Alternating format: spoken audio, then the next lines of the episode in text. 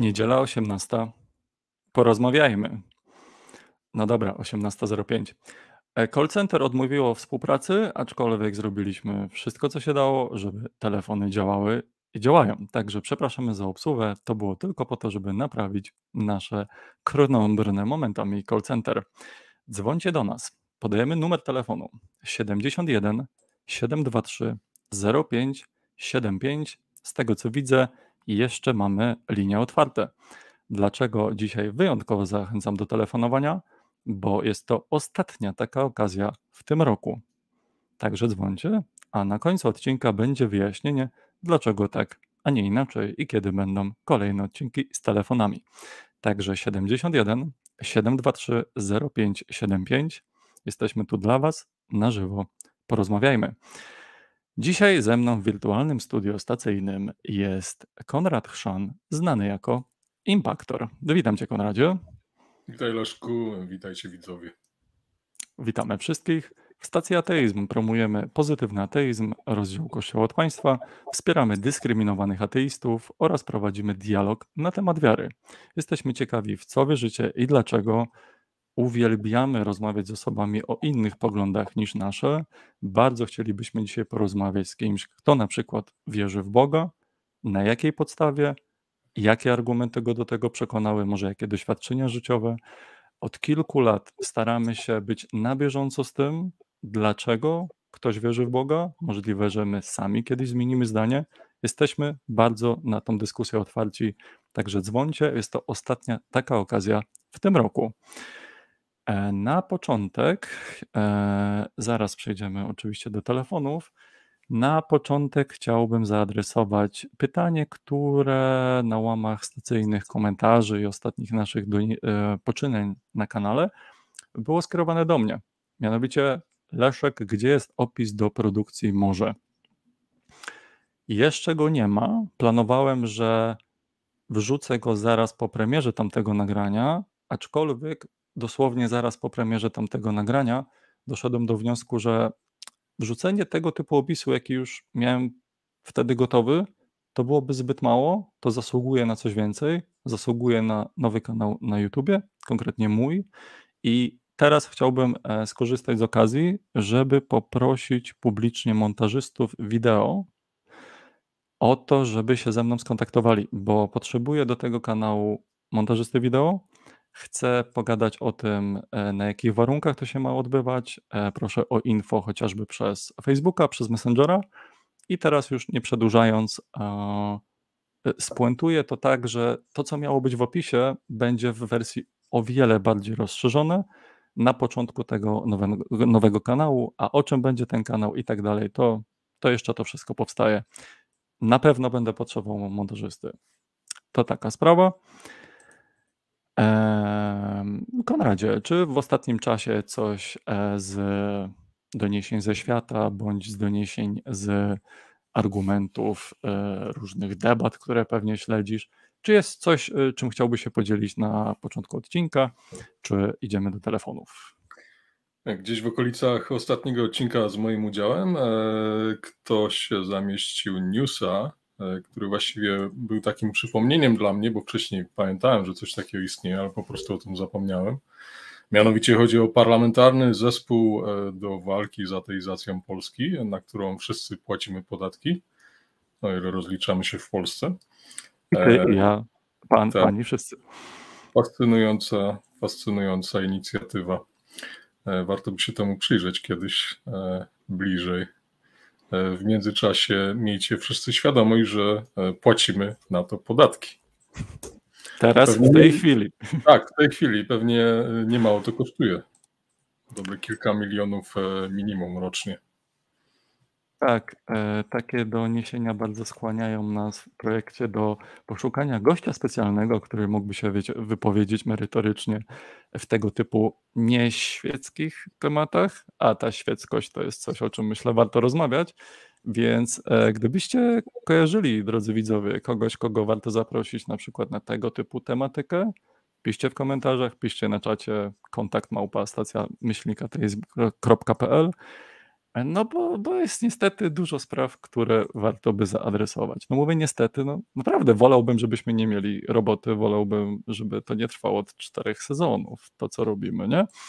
Życzę nam wszystkich, y, nam wszystkim, żeby jak najszybciej stacja ateizm przestała mieć robotę.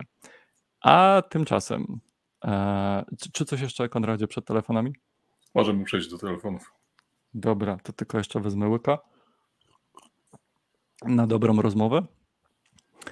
I poprosimy, kto tu dzwoni? Poprosimy linię numer dwa.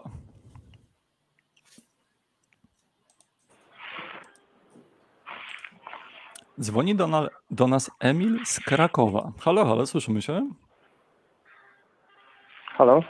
Tak, słyszę. Cześć. Cześć Emil, tu Leszek i Konrad, jesteś na wizji. Cześć. E, super. Chłopaki, chciałem jakby podzielić się z wami e, jakby takim tematem, właśnie co w, w tym temacie uważacie e, odnośnie e, takiej powszechnie znanej teorii przyciągania, dość stosowaną przez e, różnych coachów. To też e, no, w religii objawia się jako modlitwa. Mm, jakby modlitwa, która się spełnia, no nie? Czyli, że, że o coś bardzo prosimy, to to, to, to się spełnia. E, I mam takie trzy wydarzenia, bo ogólnie w tym momencie nie, nie określam się jako, jako osoba wierząca. E, kiedyś to było inaczej, jakby przechodziłem przez fazę takiej naprawdę bardzo głębokiej i, i takiej rzetelnej wiary, zbudowanej na naprawdę na takich fundamentach katolickich i tak dalej. E, właśnie chciałem jakby podać Wam takie przykłady właśnie z mojego życia, gdzie wykorzystywałem e, właśnie modlitwę. Jest, jest to jeden przykład, kiedy szukałem, po prostu wynajmowałem właśnie w mieszkanie i szukałem po prostu lokatora do jednego z pokojów, a był to styczeń, więc taki najgorszy moment, jaki można szukać. E, I było to tak pilne, że no, gdybym nie znalazł tego lokatora, to wtedy musiałbym zapłacić jakby całość, e, całość tego czynszu, prawda? Więc jakby to było bardzo pilne i miałem tylko, tylko styczeń na to, a było po prostu zero odzewu. E, a codziennie wystawiałem jakieś ogłoszenia gdzieś tam na różnych portalach i 31 stycznia już po prostu byłem tak kompletnie zrezygnowany przez ten cały styczeń, tylko o tym myślałem, żeby wynająć ten pokój. I 31 stycznia właśnie mm, postanowiłem jakby tak taki krzyk rozpaczy zrobić i, i poprosiłem e, chyba po prostu chyba anioła stróża. Krzyczałem tak po prostu, aniele stróży, ześlij mi ześlij mi tutaj jakiegoś lokatora, który, e, który mógłby zamieszkać w tym pokoju i podpisał umowę. No bo było tam wiadomo ileś osób, e, które przychodziły zobaczyć, ale było to no, pokój 1500 zł kosztował, więc to można powiedzieć no niezbyt e, taka oferta atrakcyjna. No i właśnie jakby wykrzyczałem takie słowa. I po 15 minutach zadzwonił jakiś chłopak, przyszedł i podpisał umowę. Było dla mnie tak tak szokujące, że byłem po prostu rozłożony na łopatki, nie? E, mhm. Druga sytuacja już była bardziej związana z taką, znaczy to też przyziemny temat, ale bardziej związany z takim właśnie z tym teorią przyciągania. Zobaczymy, co się stanie, jak będę przyciągać. E, e, właśnie chciałem po prostu znaleźć na ulicy 100 zł. To jest cały tydzień. Kto by nie chciał? Pracy, to jest cały tydzień No tak, ale pomyślałem, no nie no, wiadomo, można znaleźć tam, nie wiem, 20 groszy, 2 złote, ale chcę znaleźć 100 złotych, nie? I przez cały tydzień po prostu y, myślałem o tym intensywnie, idąc do pracy i z pracy i przez cały tydzień, no i to było w piątek właściwie, wracałem z pracy, no i jak co dzień po prostu myślałem o tych 100 złotych i no akurat wysiadłem z autobusu, więc osób tam przechodziło przede mną też sporo i nagle jakby tak zawiał, zawiał wiatr i po prostu zobaczyłem, jak turla się coś po, po chodniku i no niestety to nie było 100 zł, ale to było 50 zł. ale było dla mnie też właśnie takie, tylko ja, właśnie to nie było związane z jakby prośbą do Boga, tylko bardziej takie właśnie myślenie o, o, tych, o tych pieniądzach na przykład, nie? Jeszcze Powiedz mi, czy, już, prze, prze, przepraszam, jedno krótkie pytanie, zanim pójdziesz dalej. Czy gdy znalazłeś mhm. pięć dych zamiast stówy, to się cieszyłeś, czy się zawiodłeś? E, cieszyłem się, ale pomyślałem, kurczę, dlaczego to nie było 100 złotych? Tak byłem, no byłem tak e, Ty nie zadowolony, bo to było coś niesamowitego, ale z drugiej strony tak właśnie byłem wdzięczny, ale z drugiej strony hmm, w sumie być ta stuwa, no nie? Ale 50 nie jest złe. Oczekiwania były wyższe, wiadomo. Przepraszam, przerwałem ci. Tak. E, no jakby ostatnia sytuacja w sumie wczoraj, bo gdzieś tam wybierałem się do znajomych i, e, i jakby no taksówki gdzieś tam wieczorem, no to strasznie poszły ceny w górę i chciałem, chciałem sobie wynająć samochód taki na minuty. I nigdzie po prostu nie było w moim obszarze akurat takiego samochodu, a już musiałem wyjeżdżać, nie? No i, i po prostu e, właśnie tak szedłem na spacerze z psem, szedłem i mówię, proszę, żeby ten samochód się pojawił w tym obszarze, bardzo proszę, bardzo proszę, e, nie wiem, proszę wszechświat, czy jakiś absolut, czy jakiś po prostu, nie wiem, coś, ale po prostu chciałem ten samochód, żeby się dostać do tych znajomych, nie? I już po prostu już zamawiałem tą taksówkę po prostu z bólem serca po tych olbrzymich cenach i zobaczyłem jeszcze na aplikację i akurat pojawił się ulicę dalej e, samochód na wynajem, nie? Myślałem, dzięki, dzięki. Jakby, jakby po prostu i chciałem, żebyście jakoś, nie wiem, wypowiedzieli się w tym temacie. E, mhm. Jakby czy mieliście też podobne doświadczenia i no i tyle. Miałem bardzo podobne doświadczenia, a najpierw chciałbym spytać Konrada, czy, czy coś chce powiedzieć w tym temacie. E, czyli Emilu, w sumie te doświadczenia można podsumować, te twoje doświadczenia tym, że e, robiłeś coś w kierunku e, zrealizowania tych sytuacji i te sytuacje się zrealizowa zrealizowały w zupełnie niespektakularny i codzienny sposób, tak? Taki, jaki się dzieją co chwilę. Zaczynając od, od Pierwszy, czyli zacznijmy od tego pokoju. Próbowałeś wynająć pokój, dałeś ogłoszenia w internecie czy gdzieś tam e, i ktoś się zgłosił w końcu, mhm. prawda? To, to mi trochę przypomina e, tak, taki słynny przykład. E, bolała mnie głowa, wziąłem aspirynę i się pomodliłem i, i mi przeszło. Kwiat na to. Mhm. Wiem, tak. Właśnie zastanawia mnie to, mm, mnie zastanawia to, przyciąganie, nie? Dlaczego to jest dla ciebie tak, tak, dlaczego poczułeś, że to jest tak wyjątkowa sytuacja dla ciebie, że, że zapadał tych kamień? Dałeś ogłoszenie, ktoś się w końcu zgłosił. Właśnie, tak, wiem, wiem, tylko właśnie mm, jakby to jest zaskakujące jak się, jakby w takich sytuacjach dla mnie, że one się dzieją jakby z taką synchronizacją w czasie, um, jakby wiesz, to jest, to jakby tak. nie, nie, pojawiło się na przykład w połowie miesiąca czy coś, wiadomo, pod koniec miesiąca może ktoś szuka jakby od nowego ten, tylko jakby, jakby to jest taka synchronizacja, nie, że po prostu mm, to jest tak, tak nagle po prostu ktoś 15 minut potem dzwoni, przychodzi, podpisuje, jakby to jest takie mm, o tyle niezwykłe, nie, bo wiadomo, jak ktoś robi w danym kierunku, to, to ten, no ale tak samo to jest. No właśnie, nie do końca się spełniła moja prośba o znalezienie 100 zł, a znalazłem 50. To było. Poczekaj, mogło się tak zdarzyć, oczywiście jest prawdopodobieństwo, ale. Za chwilę przejdziemy do tej teorii e, dzielenia. E, zaczynając od, od tej teorii, e, od tego przypadku z mieszkaniem. Masz na myśli prawo przyciągania, tak? Czy pytasz mnie? Tak, bo Powiedziałeś teorię dzielenia, a chyba chodzi o prawo przyciągania, tak się upewnić. No właśnie to mi wygląda na teorię dzielenia, bo prosił o 100 zł, miał przyciągać 100 zł, a przyciągnął 50. Więc wychodzi mi z tego teoria dzielenia bardziej. Ehm, Poprawka następnym razem trzeba dwie stówy. No.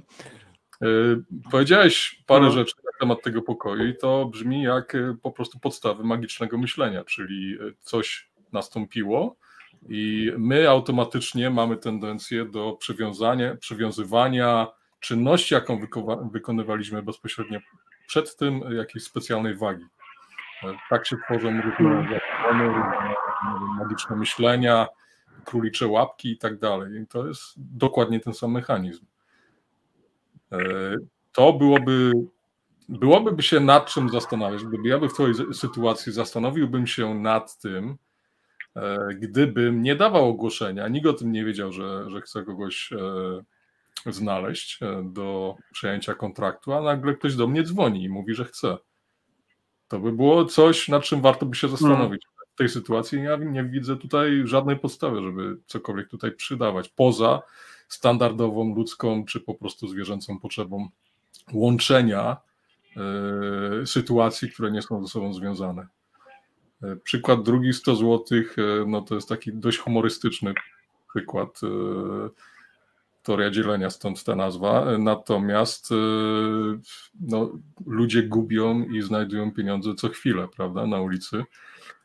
A kiedy no. myślisz o tym, kiedy myślisz, przez tydzień myślisz o tym, że chcesz znaleźć 100 zł na chodniku, no to chyba automatycznie e, bardziej się przykładasz do obserwacji tego chodnika, prawda? Jak idziesz do pracy czy do autobusu. No to więc twoje szanse no, tak jest, no. pieniędzy się znajdują, e, się zwiększają, prawda? No właśnie i właśnie, właśnie chodzi, że tutaj właśnie zwiększają się szanse dzięki temu, że właśnie skupiasz się na, na właśnie na, na tej czynności, znaczy na czynności patrzenia po prostu, czy gdzieś coś nie leży, nie? właśnie, tak. To jest tak jak pójście na grzyby w sumie, pójście na grzyby i, i chęć znalezienia, nie wiem, prawdziwka, nie? Po prostu tak. Jak się wgapiasz znajdziesz, no. leśne, jak się wgapiasz w runy leśne, to większe szanse, że znajdziesz grzyba, niż jak po prostu idziesz na spacer albo gonisz e, za psem. Mm. I prawda? patrzysz na przykład na ludzi, nie? No, to też jest... No. Właśnie no, głównie chodzi mi... No, to są I... takie skloty. I popatrz, i podałeś... Ale też właśnie prawdopodobieństwo. Tak, podałeś czy takie przykłady sytuacji, E, które zrobiły na ciebie, na tobie wrażenie, ponieważ e, w jakiś tam większy czy mniejszy sposób zinterpretowałeś je, że były odpowiedzią na to, co chciałeś w danym momencie. A ile sytuacji miałeś w życiu takich, kiedy, kiedy chciałeś, żeby coś się zdarzyło i chciałeś to przyciągnąć, ale nic takiego nie miało miejsca? Liczyłeś takie sytuacje? No, oczywiście. Gdzieś? Mhm. Pewnie nie, prawda? No, tak, no bo no. automatycznie ludzie tego nie robią. To jest normalny mechanizm, e, mechanizm tak. poznawczy, że bardziej się zapamiętuje e, sytuacje, w których coś się dzieje, niż się nie dzieje, prawda? I wracając w ogóle do samego pomysłu tej, tej idei, e, teorii przyciągania, jak myślisz, ilu osobom w Oświęcimiu, w obozie koncentracyjnym, E, przyszło do głowy, żeby myśleć o tym, że, że chcieliby już być na zewnątrz i, i nic z tego nie wyszło. Myślisz, że zwlekali do 45 z tym, czy, czy wcześniej też o tym myśleli? I nic, i nic z tego nie wyszło. Hmm. No nie, no no. pewnie codziennie, nie? No dokładnie. Ja wiem o co chodzi. Tutaj, no. mamy, tutaj mamy przy, przykłady bardzo, bardzo błahych spraw, które się zdarzają i, przy, i e, ktoś przywiązuje im jakąś wagę, no, ale no właściwie na podstawie czego?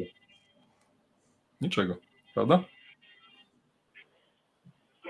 No, ale jednak bym tutaj wysnuł taką, taką tezę, że e, gdzieś tam ta, gdzieś tam e, ta teoria przyciągania działa e, w tym kontekście, że właśnie fokusujesz się na czymś, więc jakby no jest większe prawdopodobieństwo, okay. że to się spełni, nie? A jak jest większe prawdopodobieństwo, to się to po prostu prędzej czy później może spełnić, nie?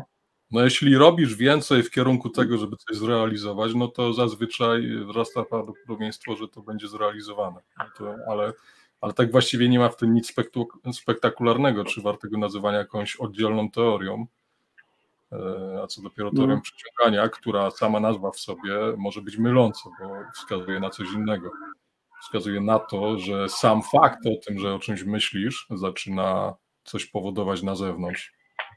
A tutaj nie o to chodzi, prawda? Jeśli mogę coś dodać. No, jakby.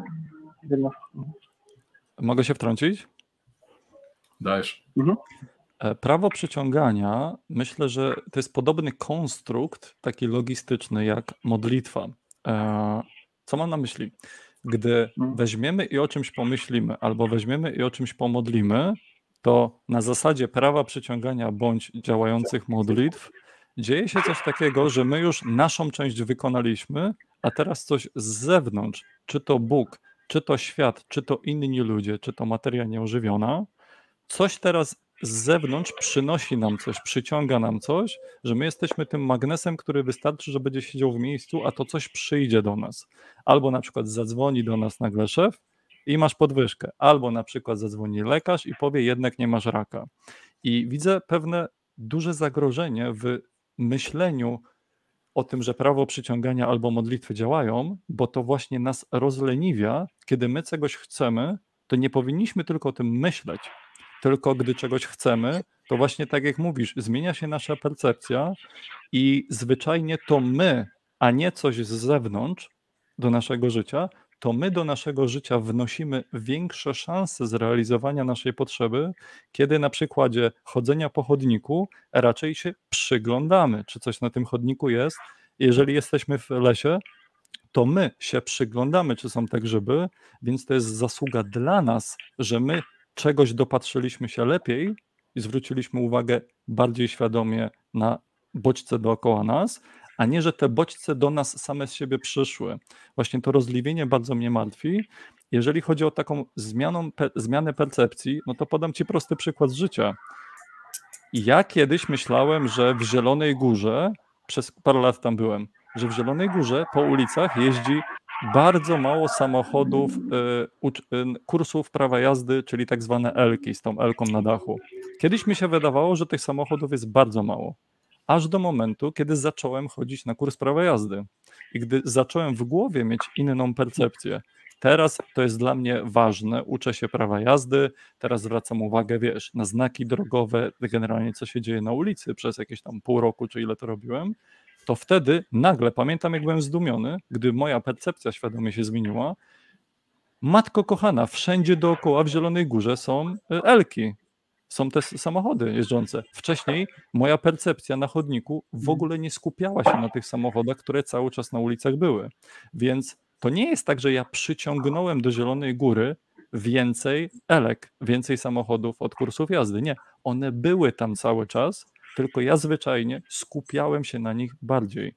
Więc nic dziwnego, że znalazłeś hajs, kiedy się na tym skupiałeś. To jest kwestia statystyki. Prędzej czy później ktoś z nas może znaleźć hajs, znaleźć hajs na ulicy, jeżeli szuka. Jeżeli ktoś nie szuka, no to raczej nie znajdzie. Nie? To, to jest pierwsza sprawa. Druga sprawa. E, nawiązując do tego, co Konrad powiedział o tym, że rzeczy błahe, e, rzeczy, które się nie udają, raczej nam nie zostają w pamięci. Do tego chciałbym nawiązać. Woody Allen bodajże powiedział kiedyś, że filmy, takie wiecie, hollywoodzkie i te inne, fabularne, to jest życie z wyciętymi fragmentami nudy. Że jakby dlatego filmy są ciekawe, bo cały czas tam się coś dzieje, a u mm. nas w życiu niekoniecznie cały czas coś się dzieje wartego zapamiętania.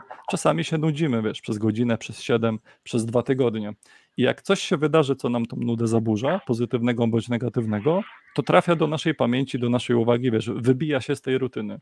I teraz jest pewna dysproporcja że przeważnie bardziej zapamiętujemy rzeczy negatywne niż pozytywne, bo akurat to jest uzasadnienie ewolucyjne i chyba teraz nie, nie będzie czasu, żeby ten wątek rozwijać, ale o co chodzi? Jest takie dość popularne zjawisko, że łatwo nam jest na, narzekać na rzeczy dookoła nas. Na przykład w tym sklepie spożywczym to te kolejki to zawsze są takie długie.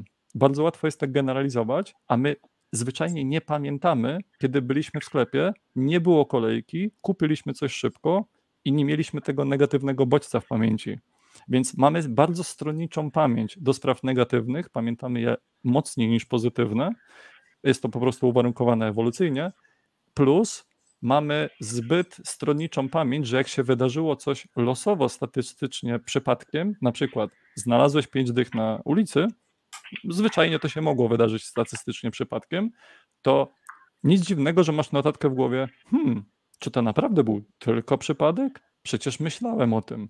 No okej, okay, ale Mnóstwo ludzi tego dnia pewnie myślało, żeby te same pięć dych znaleźć. Ty je znalazłeś. No akurat dzisiaj padło na ciebie. Więc musimy mieć dystans do naszej własnej pamięci, do tego, jak my rejestrujemy bodźce, bo niestety mózg nie jest idealnym komputerem, takim neutralnym, pozbawionym stronniczości, wiesz, obserwatorem. To nie jest taki idealny zasób pamięci. Tylko niestety mamy mózgi, do których musimy się dystansować. Mhm.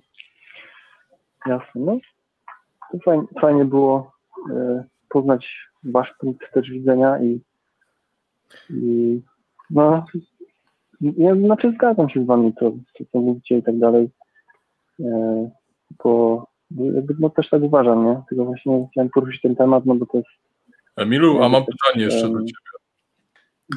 Odnośnie tej pierwszej sytuacji, gdzie modliłeś się do anioła stróża, Mimo to mhm. jesteś opisany jako osoba niewierząca, tak? Znaczy w tym momencie tak. Wtedy nie byłem. Wtedy byłem. Wtedy byłeś wierzący, tak? Bardziej wierzący. Tak, tak, no. Hmm, a czy tamta sytuacja dzisiaj sprawia, że, czy sprawiała, że, że trudniej ci było porzucić e, bycie religijnym?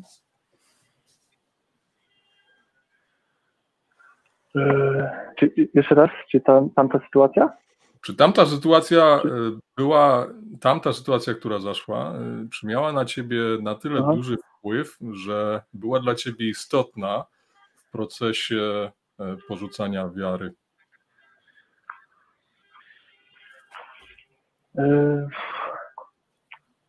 Wiesz co, chyba, chyba nie, bo no bardziej jednak skłaniałem się po prostu mm, właśnie ku takiemu e, no po prostu prawdopodobieństwu i temu, że no jest koniec miesiąca, no i rzecz jasna, że e, od jakby od pierwszego tam e, lutego e, ludzie jakby bardziej chcą wynająć niż tam, nie wiem, w połowie miesiąca, nie? Bardziej to jest będzie właśnie prawdopodobne, a to, że wysyłałem po prostu setki tych ogłoszeń, to też jakby no, skutkowało, no, tak czy inaczej.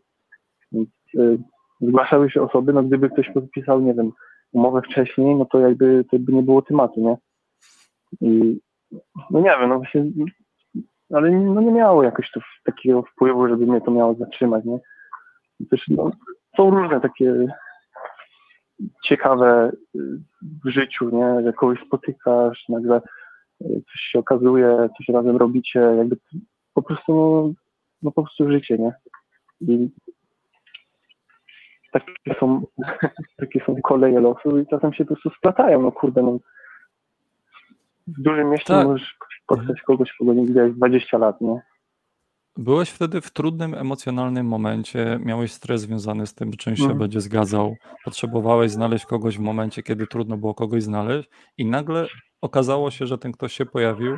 Nic dziwnego, że miałeś ogromne poczucie ulgi. Nic dziwnego, że bardzo zapamiętałeś tą sytuację, bo ten przeskok emocjonalny ze stresu i zmartwienia do radości i do ulgi, no był duży i fajnie, że to się przydarzyło ci w twoim życiu. Jednocześnie wiesz, w tym momencie 10 różnych osób z różnych religii, z różnych światopoglądów, z różnych wierzeń mogłoby ci mówić, że a wróciła do ciebie karma, bo byłeś kiedyś dobry dla kogoś tam 17 lat temu. Albo Bóg wysłuchał Twoje modlitwy i załatwił, że ten ktoś się pojawił. Tutaj najróżniejsze scenariusze mogą być przytaczane do wyjaśnienia tego, co się wydarzyło. No ja proponuję, ej, ale czy cokolwiek innego niż przypadek bądź Twoja własna praca włożona w to wszystko, czy, czy cokolwiek ponad to się wydarzyło? No bo gdybyś, tak jak Impactor mówi, gdybyś siedział i nie kiwnął palcem i nie szukał, nie pisał ogłoszeń, no to tak, to byłaby zupełnie inna sytuacja.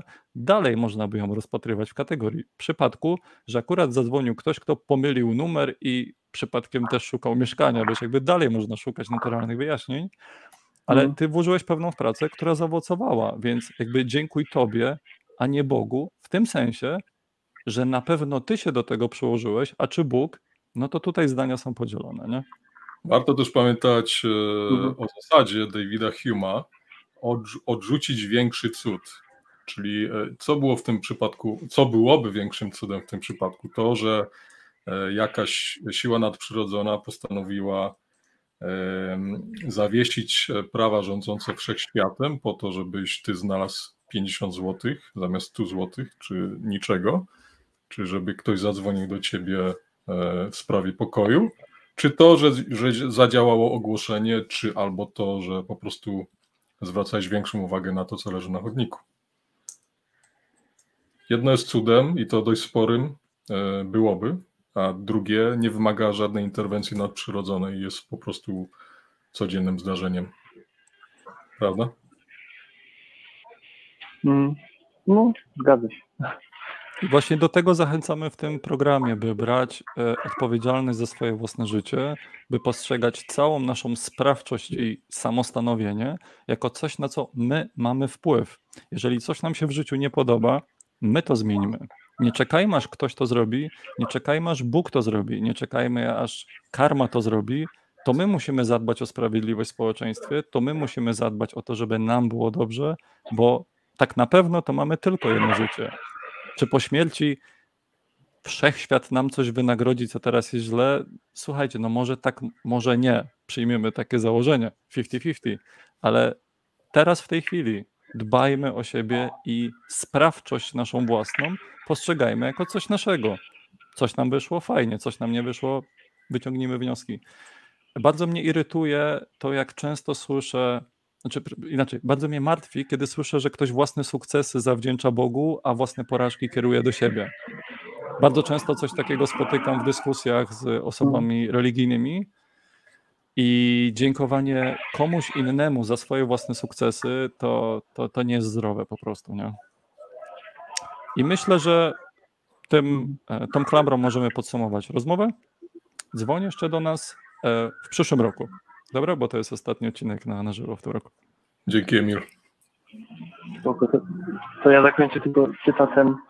E, znany człowiek kiedyś powiedział szukajcie, a znajdziecie, kołaczcie, a otworzą wam. No to Dobra, dokładnie, szukajcie, a znajdziecie. No to, to jest tak proste. Na razie, dzięki. To by się udało. Znalazłeś. Trzymaj się. Chyba, że nikogo nie ma w domu, to nikt nie otworzy, prawda? Trzeba wtedy użyć e, skilli e, dobytych na kanale Lockpicking Lawyer. E, użyć skilli, e, o których na tym kanale nie możemy publicznie rozmawiać. Ale, ale możemy rozmawiać o innych sprawach, e, na przykład z linią numer 4. Prosimy, linię numer 4. Małgorzata z Wrocławia. Halo, halo Małgosiu, słyszymy się? Halo? Halo? Cześć, tu Leszek i Konrad, jesteś na wizji. Halo? Tak, halo? Halo, słyszymy się? Tak, tak, słyszymy tak, tak. Ja chciałam może powiedzieć coś na temat zdarzeń, ponieważ uważam, że poprzednik mój e, mówił e, o zdarzeniach, które są jak najbardziej w granicach błędu statystycznego. Natomiast e, ja osobiście mm, doświadczyłam zdarzeń, które, których prawdopodobieństwo jest praktycznie no zero, tak? Ilo, Ale poczekaj, tak, zero czy prawie zero? Bo to jest bardzo ważne. No można powiedzieć, że zero, można to założyć. Pierwsza jakby, ja mam bardzo dużo takich doświadczeń i nie mówię tu o jakichś przypadkach, o jakichś, e, o sytuacjach, znaczy typu, że co, odczuciach, wrażeniach, e, tylko o realnych, fizycznych zdarzeniach, bo tylko no, takie mnie przekonują. Jeśli, zanim przejdziemy dalej, e, mam do Ciebie pytanie, czy, czy wiesz, tak? czym jest prawdopodobieństwo? Co to jest No oczywiście, że wiem. tak. No, no, powiedz nam, co to jest prawdopodobieństwo. Tak, jeżeli chodzi o ścisłość, to skończyłam Politechnikę, więc raczej to no, że mnie wiedziała. No, no więc podziel się z nami. I teraz tak. E, prawdopodobieństwa. Znaczy, yy, co chciałam, ja tylko może tak ogólnie na razie podzielę to na takie działy. Po pierwsze, E, kwestia jakby przyszłości, zdarzeń, które są w przyszłości, tak? Nie mówię o jakichś jasnowictwie, tylko realnych zdarzeniach, na które ja nie miałam żadnego wpływu, a które po prostu, i to mam dużo znajomych takich, po prostu sny. Sny, ale, ale właśnie nie na zasadzie, że no, i te sny bardzo szczegółowe, które po prostu były e, jakby odzwierciedleniem w 100% sytuacji zupełnie e, jednostkowych, trudnych e, w ogóle do powtórzenia, nie były jakieś takie standardowe. Ja tego miałam bardzo dużo. To były realne rzeczy. Zdarzały się po latach, te sny realizowały, zdarzały się następnego dnia na przykład. Także tutaj, no mówię o faktach, tak? Mówię Masz na myśli, przepraszam, żebyśmy to zrozumieli, masz na myśli prorocze sny, Tak. które później się spełniły, tak? Tak, tak, tak, tak. Ale Okej. ilość szczegółów, de- detali jest tak. Tak, tak, tak. Mhm. Mam do ciebie prośbę, Małgosiu. e, Wyłącz proszę Tak. YouTube'a i rozmawiajmy tylko przez telefon, bo inaczej będzie opóźnienie. Dobrze? Aha, dobrze. Po prostu przez telefon już, dobrze, już.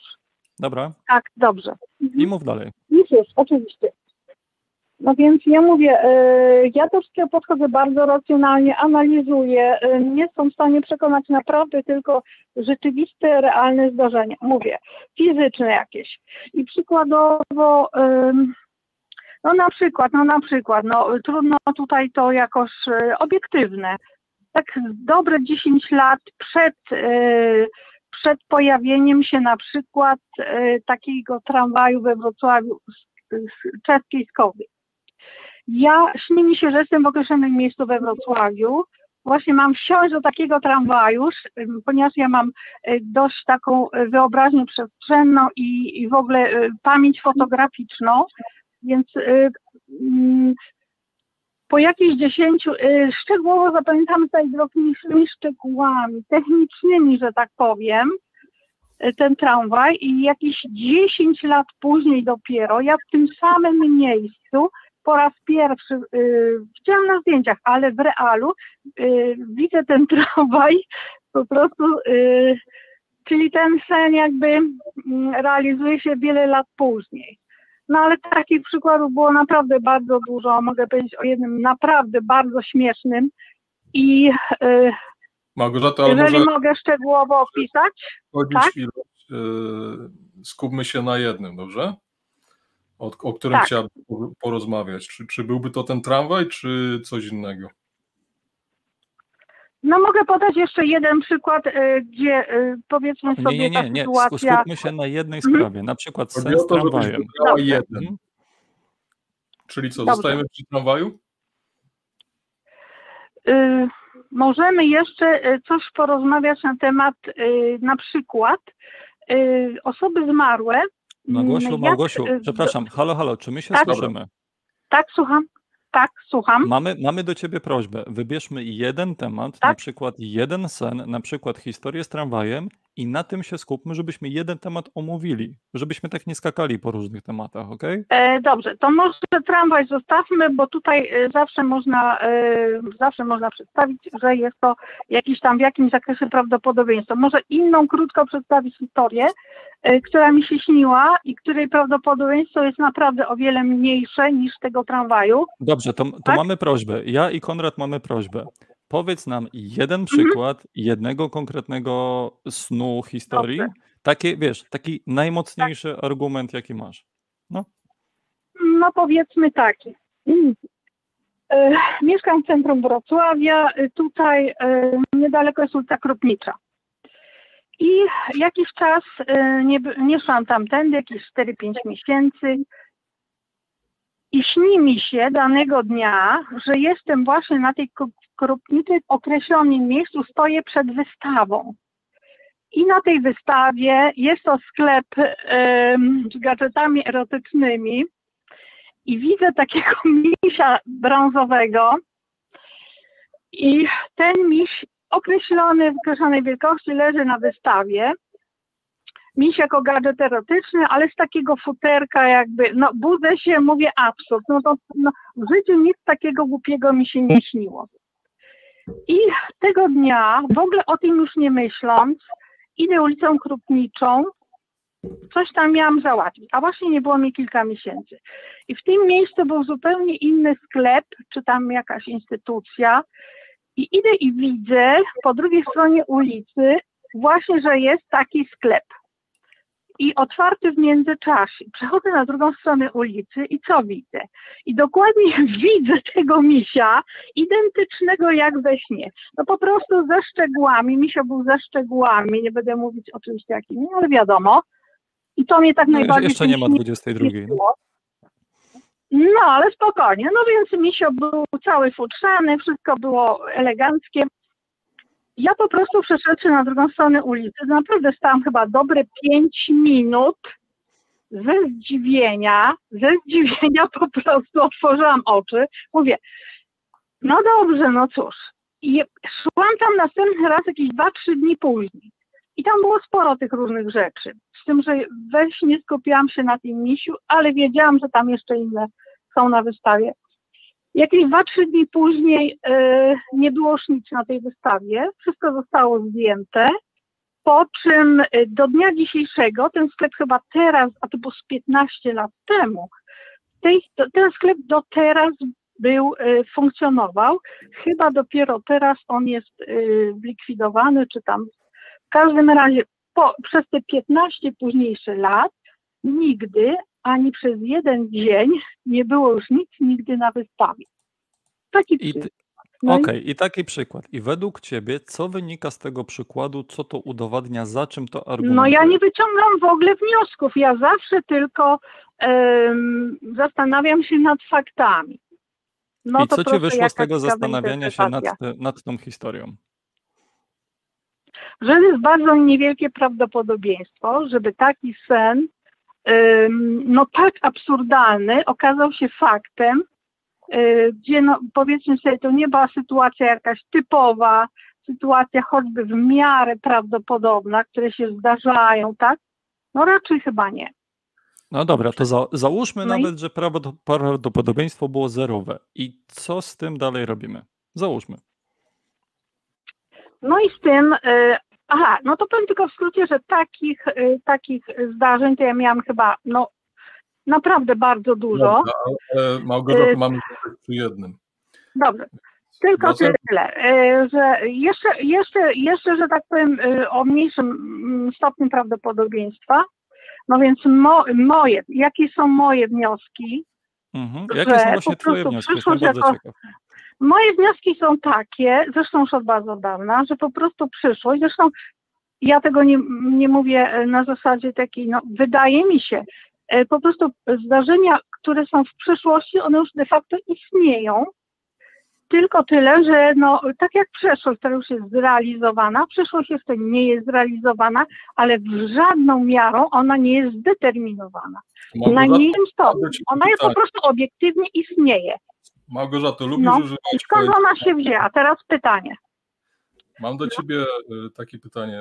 Lubisz posługiwać się No. konceptem prawdopodobieństwa, więc e, zadam ci takie pytanie. Co jest bardziej prawdopodobne? To, że ty masz dostęp w jakiś sposób do zdarzeń, które są w przyszłości, czy to, że na przykład, e, bo zazwyczaj takie miśki nie są produkowane jednostkowo, tylko jest to produkcja masowa, Wrocław jest dużym miastem, z dużą ilością sklepów, Nie, nie. Taki, poczekaj, my ci nie przerywaliśmy.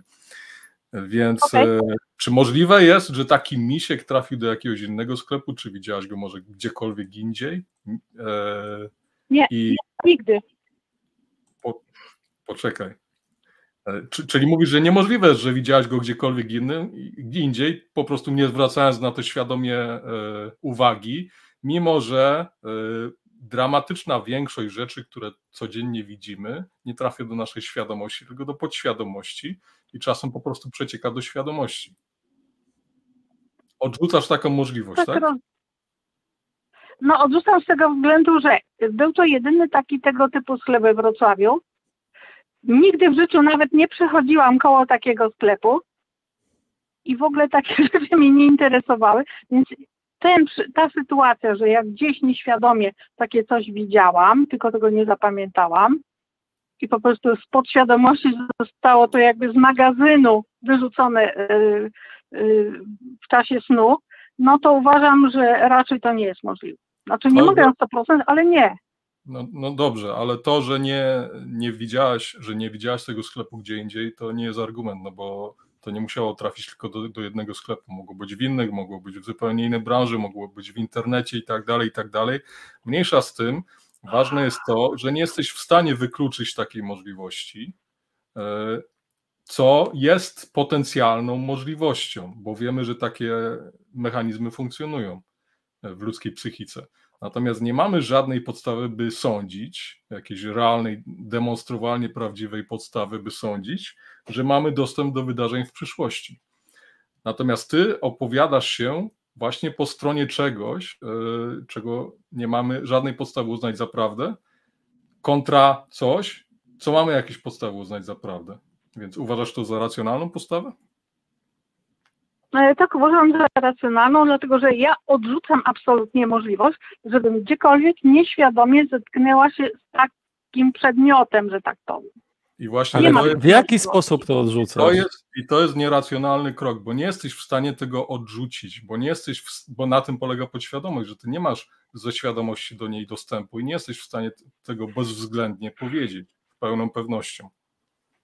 Czy jesteś w stanie Mhm, powiedzieć, rozumiem. że w zeszłym tygodniu we Wrocławiu na ulicy na pewno nie widziałaś danej i danej osoby kątem oka? Jakby nie rejestrujemy wszystkiego, co jest wokół nas. Aha, rozumiem. Ja rozumiem, jaki to jest tok rozumowania, no ale to w ogóle, aha, no to No, to, ale to, to No jest, nie to ma jest, sensu, to bo jest po prostu początek jest tutaj założenie, że po prostu siłą rzeczy musiałam gdzieś nieświadomie Nie, się zetknąć nie. Nie, nie, nie, nie, nie, nie jest nie i tak dalej. No to to ja. Natomiast jest to Bo, na, faktycznie bo musimy, ale musimy to na, żeby nie wiem co, musimy to racjonalnie wytłumaczyć. Takie jest założenie. Nie, nie Nie? Mhm. musimy tego racjonalnie wytłumaczyć, natomiast ponieważ istnieje cały szereg racjonalnych możliwości, w których nie, nie mamy potrzeby odw- odwoływać się do e, łamania zasia, zasad Mhm. Wszechświata, no to nie robimy tego, póki nie ma takiej konieczności. A na razie nie ma takiej konieczności, bo Mhm. mamy inne wytłumaczenia, które tego nie wymagają. I to, o czym mówiliśmy, że rozumiem. mogłaś to zobaczyć wcześniej, to nie jest jedyny element, który by to wyjaśniał. Mhm. Kolejną, kolejną możliwością jest to, e, podobnie jak w przypadku, może nie jest to e, ten sam mechanizm, ale mechanizm zwi- związany psychologiczny, że my doświadczając pewnej sytuacji w tym momencie, tworzymy sobie wspomnienie, czy modyfikujemy sobie jakieś dawne wspomnienie w taki sposób, że bardzo pasuje do obecnego doświadczenia. Mhm. Mhm. To jest, to jest normalny mechanizm psychologiczny. Więc to nie znaczy, Ale że wcześniej. Nam się może wydawać, że wcześniej na przykład byliśmy w tym samym miejscu, albo miałem dokładnie taki sen, który opisuje dokładnie to, co ja teraz widzę. Tymczasem wiemy, że są mechanizmy, które robią coś dokładnie odwrotnego, czyli w tym momencie, w którym my coś doświadczamy, tworzą nam poczucie, że mieliśmy takie wspomnienie. A domyślam się, że nie zapisywałaś A, tych wspomnień z detalami w jakimś zeszyciku, prawda? Też chciałem o nie, to nie spytać. muszę. No właśnie. Mał- Małgosiu, mogę pytanko? Mhm. Rozumiem. Okej. Tak, słucham. Powiedziałaś przed chwilą, że aha, mhm, czyli musimy to racjonalnie wytłumaczyć. I ja odpowiadam pytaniem, czy chcesz nieracjonalnie to wytłumaczyć? Znaczy nie, nie, nie, nie, wcale nie racjonalnie, tylko uważam, że my naprawdę jeszcze wszystkiego nie wiemy i na przykład w tej chwili jest taka bardzo poważnie rozważana przez fizyków hipoteza, że czas nie jest liniowy, bo zresztą chyba tak jest, tylko m- no, my to tak odbieramy naszymi zmysłami. Natomiast w rzeczywistości czas jest trójwymiarowy. I, w tej, I przy założeniu, że ta hipoteza naprawdę przez dużą grupę fizyków w tej chwili bardzo poważnie e, rozważana, to wtedy na przykład istnienie przyszłości, teraźniejszości i przeszłości jakby istniejące jednocześnie ma swoje realne podstawy, e, które być może, że zostaną e, udowodnione, tak, naukowo. I Ja raczej w tą stronę bym się e, skłaniała. Małgorzata, hipoteza y, od teorii różni się tym, że hipotezy nie ma podstaw przyjąć za prawdę.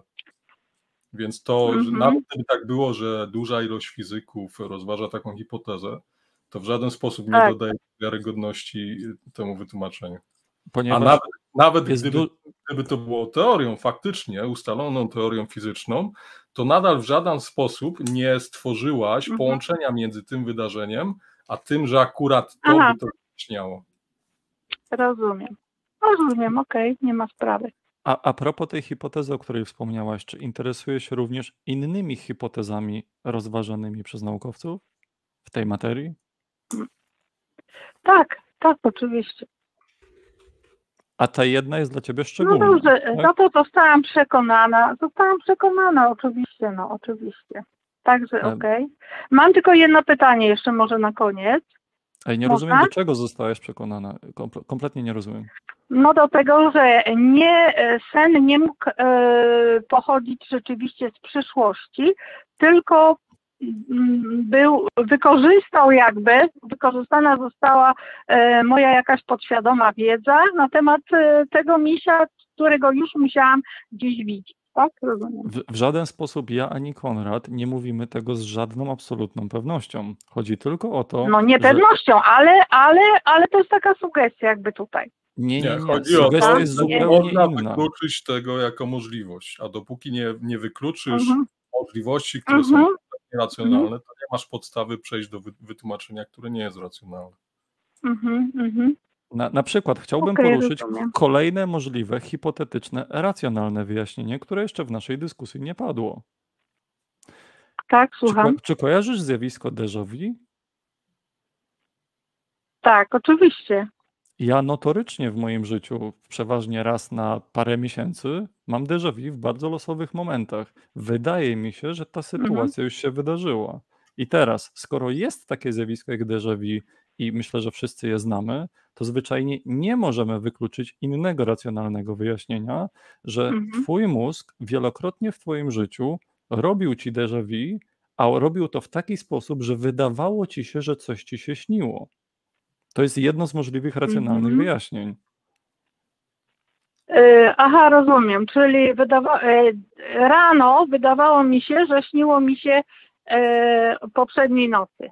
Nie, tak i teraz do, dochodzimy do odstępie pytania, czasu. które już Konrad zadał, ja też chciałem je zadać. Czy prowadzisz Mhm, co, do, mhm. co do daty, co do godziny, pamiętniki, w których zapisujesz swoje sny? Bo to jest kluczowe pytanie. Nie, dlatego że te sny, które później się zrealizowały, one w jakiś sposób, e, ja je tak szczegółowo i realistycznie pamiętam, że po prostu, e, ale nie traktuję w ogóle jako snów, które e, no powiedzmy będą jakby realizowane jakby po raz drugi, tylko po prostu w danej sytuacji przypomina mi się szczegółowo to zdarzenie. I mi Dobrze, tak samo, mi tak samo szczegółowo przypomina mi się, gdy mam déjà vu, ta, że ta sama sytuacja już w 100% się kiedyś wydarzyła. I mi mózg mówi, to już było, Mhm. a ja mu mówię, czekaj, robisz mi déjà vu, ja ci nie ufam. Mhm. Chyba to po to zapisujemy rzeczy i po to cała nauka bazuje na zapisywaniu, ponieważ e, trudno jest e, przywołać na myśl rzecz, która jest bardziej zawodna niż ludzka pamięć. To jest jeden z najgorszych Mhm. zasobów informacyjnych na świecie aktualnie. Rozumiem. Myślę, że. Czy, mam no, pytanie, czy e, tak, rozumiem. Czy możemy wobec tego już e, ten temat odłożyć, ewentualnie przerwać rozmowę? Ewentualnie mam pytanie, czy e, możemy jeszcze krótko poruszyć jeden temat? To chciałbym, no, żebyśmy już w następnym odcinku, żebyśmy tutaj. jeszcze odebrali kilka kolejnych Dobrze. telefonów. Dobra? Dzwoń następnym razem, Dobrze, okej. Mhm. Dobrze, to jeszcze raz zadzwonię przynajmniej raz. Mhm. okej. Oczywiście dzwoń. Dzwoń jak najczęściej. Mhm. No to był pierwszy raz dopiero, także. Mhm. To dzięki, na razie, do widzenia. Trzymaj się, do usłyszenia. Może weźmiemy numer dwa teraz. E, dobrze. A zatem prosimy linię numer dwa. Karol z Bydgoszczy.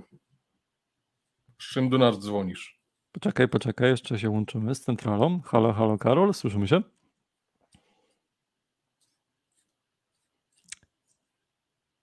Mamy informację, że linia numer dwa jest pusta. Możliwe, że było gdzieś rozłączenie w trakcie. E, Karolu, zadzwoń do nas raz jeszcze. A tymczasem, e, impaktorze, czy masz jakieś życzenie, które Być mogę może- spełnić na wizji w 100%? Linia numer trzy? E, a zatem bez modlenia się o linię numer 3 poprosimy naszą ekipę techniczną o załączenie linii numer 3. Zobaczmy, czy to się uda. Halo? Halo, halo. Witaj Stanisławie, tu Leszek i Halo. Stan... Jesteś na wizji. No, Stanisław Klocek. Ja chcę, chciałbym się odnieść do wpisu na czacie i tam taki obywatel Tomasz, taki pseudonim, e, tak, takie żądanie trochę wysunął. E, no może ja odczytam. Dzień dobry. Czy dziś wyjaśnicie, czy Pan Bóg istnieje, czy nie? Chciałbym wiedzieć, na czym stoję i czy iść do kościoła za tydzień. Otóż e, nie odpowiem w pełni, że ma iść do kościoła, czy nie, tylko na swoim doświadczeniu. Może ja podgłoszę telefon, czy nie wiem, czy dobrze mnie słychać. Ba bardzo okay. dobrze słychać. Dobrze, tak? E, Tak. Że ja kiedyś byłem fanatycznie wierzący. Świadkiem Jehowy byłem, bo najpierw urodziłem się jako katolik, potem świadkiem Jehowy, 20 lat byłem i miałem pełne zaufanie do Biblii, że autorem jest sam Bóg i pod dyktando pisali ludzie. I co mnie doprowadziło do wątpliwości, to jeden ze setków przykładów. Podam, e, odwołam się do Ewangelii Mateusza, gdzie Jezus powiedział, ja tu będę parafrazował, bo w całości nie będę czytał. 24 rozdział, że Jezus zapowiedział, że po swoim odejściu, żeby nikt nie wierzył, że się Jezus komukolwiek pojawi przed ponownym przyjściem przy końcu świata. A jeżeli się komuś pojawi, to będą to fałszywi prorocy, nawet będą czynić cuda i w błąd wprowadzać wszystkich. Tymczasem, nie wiem, y, dzieje apostolskie, Łukasz, które pisał, ale tutaj e, narracyjnie opowiada jak Paweł, że zobaczył światłość w niebie i rozmawiał, odezwał się Jezus i dlaczego mnie e, prześladujesz? I tu jest taka sprzeczność. Kto tutaj kłamie? Czy Jezus kłamał, że mają nikt nie wierzyć i Jezus sam siebie okłamał i potem przyszedł i powiedział, że jest? Czy Tomasz, czy apostoł Paweł kłamie, że widział, skoro Jezusa nie mógł widzieć? Stanisławie, czy E, mogę wejść Teraz słowo? Tak, proszę. Zadzwoniłeś y, z taką informacją, że chciałbyś się odnieść do tego pytania, które widziałeś w komentarzach e, na, na kanale YouTube. E, Czy ten Bóg istnieje, czy nie? Czy ktoś ma iść do kościoła? Jeżeli chciałbyś się odnieść do tego komentarza, to proszę to zrób, bo oczywiście analiza Biblii to jest coś, co często na łamach tego kanału ma miejsce i pewnie jeszcze nieraz będziemy o tym dyskutować. Tylko teraz miałbym prośbę, żebyś właśnie odniósł się do tego, do czego chciałeś się odnieść, do tego komentarza, e, czy w, warto iść w niedzielę do kościoła, i wtedy przejdziemy do kolejnego, do kolejnego telefonu, dobra? No dobrze. y, No moja rada to jest taka, to ja ze swego doświadczenia już nie chodzę do kościoła ani na zebrania świadków Jehowy.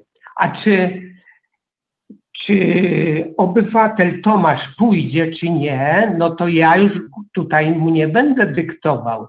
Tylko ja chciałem właśnie na tym przykładzie pokazać, że nie warto, ponieważ tam w tym kościele się podobnie kłamie jak w Biblii. Tam się mówi, odczytuje się fragmenty, oto Słowo Boże, które Słowem Bożym nie jest.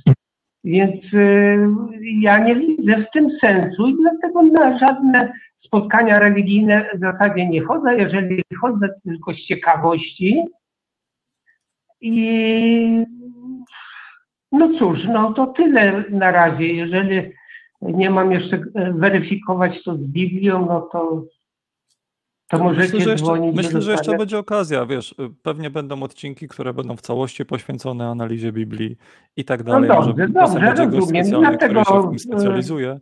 Także y, od, odnośnie Dlatego- analizy Biblii to dzwoń, nie? A teraz już mamy odniesione, odpowiedziałeś to, co chciałeś odpowiedzieć obywatelowi Tomaszowi. E, Proponuję, żebyś też to napisał w komentarzu, pod tamtym komentarzem i, i tyle. I dzisiaj dzięki za telefon i dzwoń jeszcze następnym razem, dobra? No dobrze, to włączam i słucham was, oglądam. Jasne. Życzymy e, udanego wieczoru. Oczywiście przyłączam się do e, apelu pana Stanisława, że czy warto chodzić w niedzielę do kościoła? No, czwarty sezon rozmawiamy o tych wszystkich problemach, więc myślę, że nawet nie muszę mówić, co o tym sądzę. No, jestem w stanie wyobrazić sobie sytuację, kiedy na przykład jestem bezdomnym i jest mi zimno, jest środek zimy, a w kościele grzeją. Chociaż to nie zawsze jest. Często proboszcz lubi oszczędzać na ogrzewaniu, więc mrozi wiernych na mszach niedzielnych.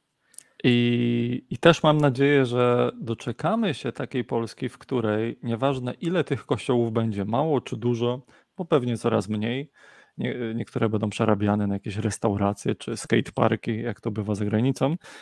E, mam nadzieję, że pewnym standardem będzie, że drzwi są otwarte dla wszystkich, tak jak mówisz, dla wszystkich, a różnie z tym bywa. Ponoć strażnicy moralności potrafią moralność najlepiej. No nie wiem, nie wiem, mam parę pytań. E, zadzwonił do nas z powrotem Karol z Bydgoszczy, także prosimy linię numer dwa. Halo, halo Karolu, słyszymy się? No, dzień dobry, słychać doskonale. Cześć, tu my słyszymy Cię bardzo cicho. Spróbujemy Cię podgłośnić u nas. Jeżeli możesz mówić bliżej mikrofonu, to, to poprosimy. Tak? Dobrze słychać? E, podkręcimy ile możemy. Także co tam, jak tam, z czym dzwonisz? Dobra, no dzwonię, bo chciałem się odnieść do wcześniejszych komentarzy. Mhm. Y, Właśnie na przykład sprawa przyciągania, nie? Bo czytałem tą książkę właśnie Józefa Marfiego Potęga podświadomości i tam właśnie były takie rzeczy, że jak ktoś się pomyśli, no to na przykład następnego dnia można coś zobaczyć w sklepie, nie? Coś takiego, nie? No dawno czytałem, ale w każdym razie coś podobnego. Mhm. No i właśnie, czy jest coś podobnego to do modlitwy, nie? Ale, ale na przykład ten y, y, pierwszy rozmówca, wtedy jak y, to wypowiadał, to był prawdopodobnie katolikiem. I pytanie, czy, czy katolicy powinni czytać takie książki na przykład, czy, czy to nie jest grzech jakiś, czy... Takie Polski pytanie, katolik- no, Polski katolicyzm i w ogóle katolicyzm w większości krajów Europy jest e, fantastyczną mieszaniną e, różnych e, guseł, dlatego też Kościół specjalnie nie ingeruje w to, że na przykład choćby w Polsce cała masa katolików wierzy w jakieś duchy, które ich odwiedzają i tak dalej, mimo że jest to sprzeczne z mitologią katolicką, ponieważ nie chcą ryzykować tego, że ludzie się odwrócą. Dlatego też e, przymykają na to oko. I tak jest w całej Europie, nie tylko w zgadza Polsce. Zgadza się. No i druga sprawa właśnie, no idę ciemną nocą, nie, przez las i kiedyś byłem wierzący bardzo i na pewno jakbym szedł przez taki las, to bym się bał na przykład, nie, że, że nie wiem, że jakiś duch będzie, czy, czy diabeł, czy coś takiego, nie? A wiesz, od kilku lat jestem ateistą i się nie boję takich rzeczy po prostu, bo, bo wiem, że żadne, zagro, żadne zagrożenia mnie nie czyhają tutaj. Jakieś dzikie zwierzęta, no nigdy nie były tutaj i się normalnie mogę iść, wiesz, przez, przez noc, przez las normalnie ze spokojem. No. I pytanie właśnie takie, no bo nie, nie zadałem pytania, nie? No, że jednak wiara, no trochę takie budzi lęki, nie? Pewne, które później na przykład Kościół nap musi naprawiać po prostu. Tak jak ze nie? Że niby, no, teoretycznie nic człowiek złego nie zrobił, a tu jednak musi iść do tej spowiedzi i, i wyznawać te grzechy, nie? Mhm. Tak, jest to Zwłaszcza- sytuacja, w której zwłaszcza- ktoś stwarza problem, a potem daje rozwiązanie. Nie? No tak, I kiedy no tak to idziesz, jest e, Kiedy, kiedy idziesz ciemnym lasem i na przykład nigdy nie oglądałeś filmów hollywoodzkich, nigdy nie miałeś styczności z żadną religią, nigdy nie miałeś styczności z wierzeniami w coś innego niż ludzie, zwierzęta, wiesz, rośliny na ziemi, te wszystkie, wiesz, duchy, zjawy, jakieś demony, szatany, no to jak idziesz po prostu lasem, to zwyczajnie sobie myślisz, może będzie jakieś zwierzę, może nie, no ale jeżeli to jest środek dużego miasta, no to generalnie się czujesz bezpiecznie, co najwyżej e, może e, pan z nożem coś ci zrobi. No ale jak nie ma pana z nożem, to się nie boisz rzeczy, których nie widzisz. A gdy mamy styczność na przykład z narracją religijną to idziesz tym samym lasem w środku w nocy i się boisz większej ilości zjawisk niż z tego, co wiemy, istnieją faktycznie. I kiedyś, jak schodziłem do ciemnej piwnicy w bloku, w którym mieszkałem, to pamiętam emocjonalny strach za czasów, kiedy jeszcze byłem ministrantem, e, lektorem w kościele katolickim. Że Pamiętam, że się. Jeszcze raz? Że czeka tam na ciebie twój ksiądz. Akurat nasz ksiądz, z tego co kojarzę, w tych tematach Konradzie był czysty jak łza. Żarcik. E, No, no rozumiem, no, żyjemy w realiach, w jakich żyjemy. E, Ale zmierzam do tego, że bałem się ciemności bardziej niż mógłbym. I niestety w sposób przesadzony, bo ta narracja odnośnie bytów, które nie widać, a są w stanie nam zaszkodzić, no jest zwyczajnie szkodliwa i stwarza problem, którego nie jesteśmy w stanie rozwiązać. No chyba, że pójdźmy do spowiedzi, no chyba, że spędźmy całe życie na klęczkach, no chyba, że musimy przeżyć życie tak, jak nam ksiądz mówi, to wtedy on hipotetycznie dba o na, w naszym życiu o te zagrożenia, które to jest tak zagmatwane. Zgadzam się z Twoją myślą, że to stwarza dodatkowe zmartwienia, idąc ciemnym lasem. A ja dodam do tego myśl taką, że działa to też w przeciwną stronę, czyli różne nieuzasadnione wierzenia, jak na przykład wiara religijna, sprawia, że wierzący e, przestają obawiać się rzeczy, których się obawiać powinni. Jak na przykład choroby, e, zakażenia i tak dalej, i tak dalej. Mamy całą masę przykładów, chociażby na to, że e, ludzie, którzy ludzie, przykład, przykładowo sytuacja bieżąca, e, nie jeden, nie jedna osoba wierząca uważa, że jej COVID nie dotyczy, ponieważ e, Bóg na przykład nie wpuści, nie wpuści wirusa do kościoła, dlatego nie warto nosić maseczek w kościele. Jest to narracja nie tylko samych wierzących, ale też niektórych księży. Więc w którą stronę by nie patrzeć, e, wiara czyni zło. E, Dodam, że nie tylko zło, bo chociażby e, problem z lękiem przed śmiercią jest dla bardzo wielu osób e, ogromnym problemem egzystencjalnym. Myślę, że wiele osób na psychoterapii pracuje nad swoim własnym lękiem nad śmiercią. Niektórzy od urodzenia się mniej śmierci boją, niektórzy bardziej. I kiedy ktoś się naprawdę boi śmierci mocno, a mam chociażby pierwsze z głowy, pie- pierwszy przykład z brzegu, bardzo bliską znajomą, która nie jest w stanie ze mną porozmawiać o tematyce śmierci, śmiertelności, tego, że wszyscy kiedyś umrzemy. Ona urywa ten temat. Ona nie jest w stanie emocjonalnie znieść tego strachu, żeby nawet w ogóle o tym pogadać. Już nie chodzi z perspektywy ateistycznej, tylko w ogóle ona wypiera myślenie o śmierci. Więc coś takiego jak komfort wynikający z myślenia religijnego, to nie jest tak, że śmierć to jest koniec, no to ja rozumiem, że to ma pozytywny wpływ na czyjeś zdrowie mentalne tu i Ja teraz. się z Tobą nie zgodzę, Leszek, tutaj, ponieważ owszem, Mhm. w pewnych sytuacjach może to być komfort, ale myślę, że w większej ilości przypadków jest to dyskomfort, ponieważ religia dorzuca do tego na przykład strach przed wiecznym potępieniem. A jak nie przed Oczywiście. wiecznym potępieniem mnie samego, to na przykład mojego dziecka albo mojego ojca, którego, który nie zasłużył na zbawienie, więc będzie torturowany przez Jezusa, który jest miłością do końca świata. Tak, aczkolwiek wrzućmy na tapetę tej rozmowy sytuację, w której na przykład jakaś religia X mówi człowiekowi jeden prosty komunikat: śmierć to nie jest koniec, po śmierci będzie fajnie. Kropka. I coś takiego bezwarunkowo daje komuś poczucie komfortu. Jeżeli ktoś. Znasz religię, której twierdzenie zatrzymuje się na tej kropce i już nie, nie wchodzą w szczegóły, jak to będzie, dlaczego, z kim, pod jakim warunkiem i tak dalej, i tak dalej. Ja takiej W nie tej, znam. w tej chwili do tej dyskusji to nie jest istotne, żeby podawać przykłady. Mam na myśli to, że gdy powiedziałeś, religia robi tylko zło w życiu Wiara. mentalnym danej osoby, Wiara robi tylko zło. Nie, nie powiedziałem tylko. Powiedziałem, że w każdym przypadku wiara prowadzi do zła. Ale nie tylko zła. Okej, ale prześledziliśmy, że na tej drodze pojawiają się wyboje pozornie po pozytywne. O. To miałem na myśli. Czy tu się zgadzamy? E, trudno powiedzieć, ale zostawmy to na inną okazję. Dobra. No to będzie kolejna debata i tyle. E, Karolu, przepraszam, że zboczyliśmy z tematu. Czy coś masz do dodania? Znaczy no do dodania tyle, że ja to miałem powiedzieć właśnie. Yy, jeszcze do tych snów bym chciał się odnieść jak można. Tak na, na, na dosłownie minutę, nie? Dobra, to masz dwie minuty. Dawaj. No to dziękuję bardzo, bo chodzi o to, że właśnie te sny prorocze, nie? Trochę tak yy, według mnie właśnie tak miałem sytuację właśnie w pracy, że, że ktoś mi właśnie powiedział, koleżanka taka z pracy, że że miała sen i że, że później coś się stało. Ja powiedziałem, że, że bardziej to jest centra reakty na przeszłość bardziej, a nie, a nie, że jakaś wizja przyszłości, nie?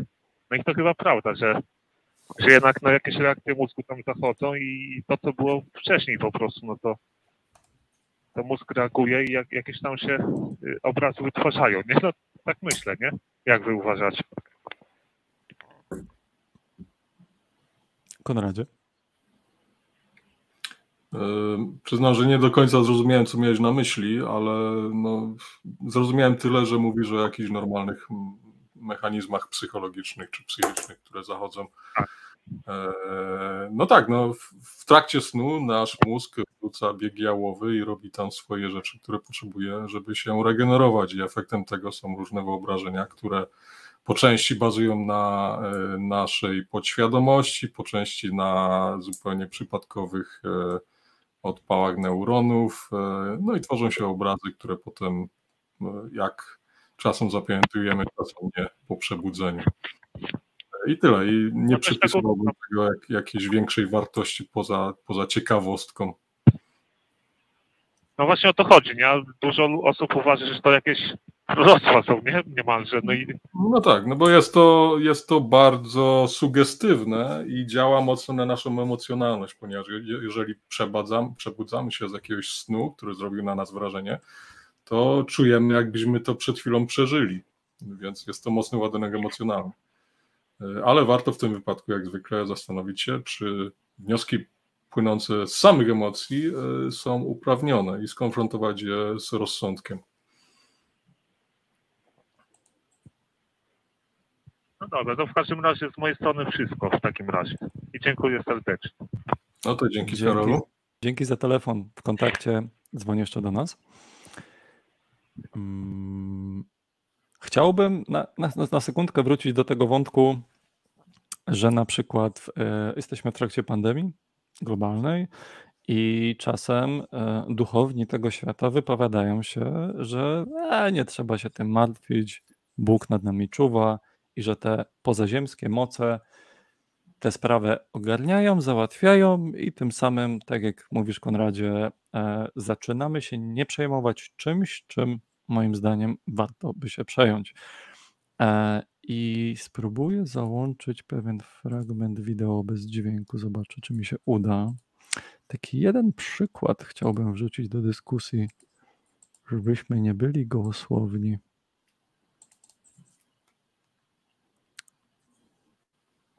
I za chwilkę jeszcze może jeden telefon odbierzemy, ale bardzo chcę coś pokazać. Amerykański teleewangelista neocharyzmatyczny Kenneth Copeland zasłynął trochę miesięcy temu z tego, że on niestety przy swoich ogromnych wpływach, przy tym ile osób go słucha, ile osób odbiera od niego życiowe lekcje i morały. No on publicznie powiedział, że w tym momencie, tak jak widzicie na tym nagraniu, on wytępił cały COVID. Już go nie ma. Z pełną stanowczością, halleluja, chwalmy Pana, nie ma COVID-a. To było dawno temu i z tego, co śledzę statystyki zarażeń na świecie, chyba nie bardzo mu to wyszło. I bardzo chciałem pokazać ten przykład, jako jeden niestety z wielu przykładów tego, o czym Konrad powiedział, że czasami z powodu narracji religijnej zaczynamy się nie bać rzeczy, których warto, żebyśmy może jednak się troszeczkę pobali. To taka wstawka. Nie mogłem się powstrzymać, Dodam, żeby choć, choć raz do tego się odnieść. Dodam do tego, że mimo, że było to w sposób oczywisty, absurdalne i przyniosło efekt odwrotny niż do zapowiedzianego, miało to niewielki lub żaden wpływ na ilość jego wiernych. Dokładnie, więc zwyczajnie e, Tak serducho mnie ściska, jak myślę o osobach, które posłuchały pana Keneta i pomyślały, aha, te szczepionki, po co to wszystko? No nic. Konradzie, może jeszcze jeden telefon zdążymy dzisiaj? Jak najbardziej. Dobra, a zatem proszę o linię numer 5. Spróbujemy się połączyć z Grzegorzem. Mamy informację, że linia numer 5 jest pusta. E, ok. To spróbujmy linię numer 1 w takim razie. To już będzie ostatni telefon dzisiaj. Tak myślę. Halo, halo. Czy słyszymy się z linią numer 1?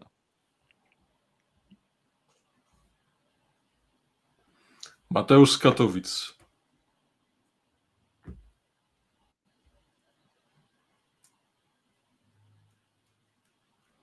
Halo, halo, Do, Mateusz. dobrze, mam informację, że e, e, wiem, że na linii numer 1 Mateusz czekał dość długo, także przepraszamy, że wcześniej nie udało nam się z Tobą połączyć.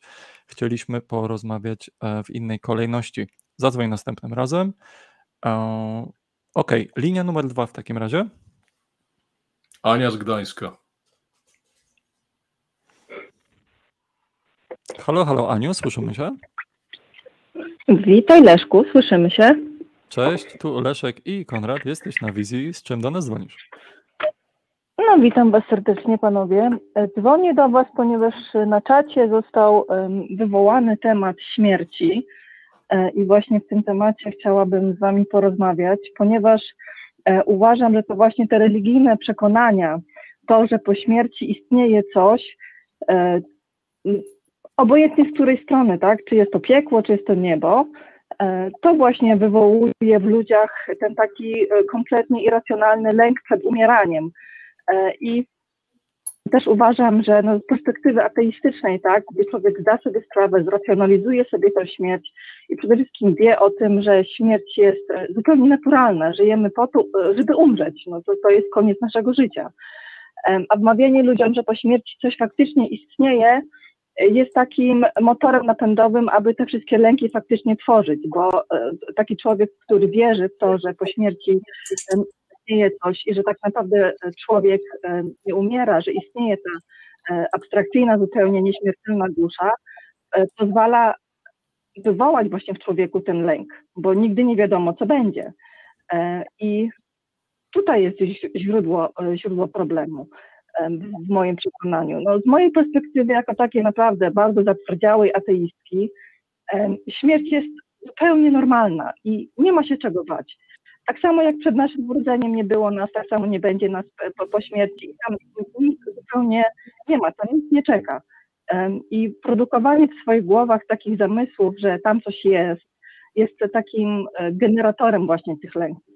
I, I tak mi się wydaje. Ja na przykład, jeżeli umiera stary człowiek, który swoje życie przeżył, który w tym życiu był szczęśliwy, nie ma czego żałować. Wiadomo, jest poczucie straty w człowieku, bo to jest taki nasz e, czysto ludzki egoizm, który, który te emocje wywołuje, ponieważ wiemy, że z tą osobą już nie porozmawiamy i nie przytulimy i, i nie będzie jej, ale nikt nie myśli o tym aspekcie, że faktycznie no, to jest no- normalne i e, ten człowiek przeżył swoje życie, wykorzystał ten swój czas, który, który dała mu natura e, i, i go już po prostu nie ma. E, I irytujące są dla mnie takie właśnie tematy, albo wmawianie dzieciom, że babcia odeszła, jest teraz z aniołkami, tam inne bzdury. No nie, dziecku się mówi, no jesteśmy tutaj teraz, mamy swój czas i jeżeli będzie nam, będziemy mogli to życie przeżyć tak zupełnie w pełni i umrzemy na starość, tak przeżywszy to życie, to naprawdę nie ma w moim przekonaniu takich powodów do jakichś, nie wiem, lamentów, tym bardziej strachu, że, że ta osoba jest, nie wiem, teraz z aniołkami e, i, takie tam inne, pojawił się na czacie taki temat, że fajnie jest wytłumaczyć dzieciom, jak ktoś umrze, to osoba pójdzie do aniołków. No nie. To jest, to jest wmawianie dzie, dziecku bzdur. Pierwsze kłamstwo, jakie pojawia się w życiu dziecka, to jest Mikołaj. Teraz na czasie bardzo, niedługo święta. E, I zaszczepienie w dziecku takiej, takiej, takiej myśli, takiej wyobra wyobrażenia tego, że jest jakiś um, magiczny um, mężczyzna, który przynosi prezenty, to już jest takim pierwszym szkodliwym czynnikiem, który prowadzi do tego, że takiemu dziecku potem jest łatwiej uwierzyć w jakieś inne bajki pod tytułem Bóg y, i tak dalej, tak? No wiadomo, są to bogowie lokalni, bo w zależności od tego, gdzie się rodzimy, w takiego Boga się wierzy. E, albo nie. Ale tutaj na terenie... Generalnie, generalnie zgadzam się z Tobą. Chciałem nawiązać do jednego z podtematów, które wymieniłaś, konkretnie e, o to, co mówi się dzieciom, kiedy na przykład umrze babcia. E, że, że poszła do aniołków, że kiedyś ją zobaczymy i tak dalej, i tak dalej. E, zgadzam się z Tobą. Co więcej, myślę, że jest to takie oszustwo, które w danym momencie, no bo jak się jest rodzicem i trzeba dziecku wytłumaczyć, że babcia umarła i już, już jej nie będzie, no to jest to wyzwanie, jest to coś trudnego. Jak się powie, że, że kiedyś dziecko ją znowu zobaczy, no to jest to dużo łatwiejsze. Natomiast sprawia, że dziecko tak naprawdę nigdy nie dojrzewa do pogodzenia się ze stratą. Nie jest w stanie przepracować w sobie straty, i potem rodzi się z takiego dziecka dorosły, który pozostaje w pewnym sensie na poziomie rozwoju emocjonalnego dziecka, ponieważ nadal nie jest w stanie pogodzić się z tym, że, że pewne, że ludzie odchodzą, ludzie, że człowieka w życiu spotyka strata i jest to normalna część życia. No zobacz, Leszku, ja na przykład jestem rodzicem, ja jestem rodzicem, mam teraz ośmioletniego syna, ale dwa lata temu mój mąż pochował ojca i ja dokładnie w tej sytuacji się znalazłam, więc ja wiem, o czym ja mówię. I wmawianie w tym momencie dziecku właśnie tego, że dziadek jest tam gdzieś z aniołkami i tak dalej, to tak naprawdę pozwala na, nadać tej śmierci taki bardzo magiczny wymiar, tak? I, i ja się, ja wytłumaczyłam mojemu dziecku, że no, dziadek przeżył swoje życie, ponadto był bardzo chory, tak? I on nie jest w żadnym lepszy, lepszym miejscu, tak? Po prostu go nie ma. Mój mąż, ja jestem taką zagorzałą ateistką, mój mąż jest taki trochę ciepły w tym temacie. On nie wie, on jest takim agnostykiem, takim nie wiadomo co. I on cały czas, on się wychował w bardzo katolickiej rodzinie. Tam ta jego rodzina to są po prostu tacy, wie, co niedziela kościół i, i w ogóle takie tam po prostu strasznie mnie nie lubią. I mój mąż powiedział, że teraz w listopadzie mówi, że on byli u, dziad, u dziadka byli. A ja mówię, nie, nie byli u dziadka. Oni byli na grobie dziadka. Tam nie ma dziadka.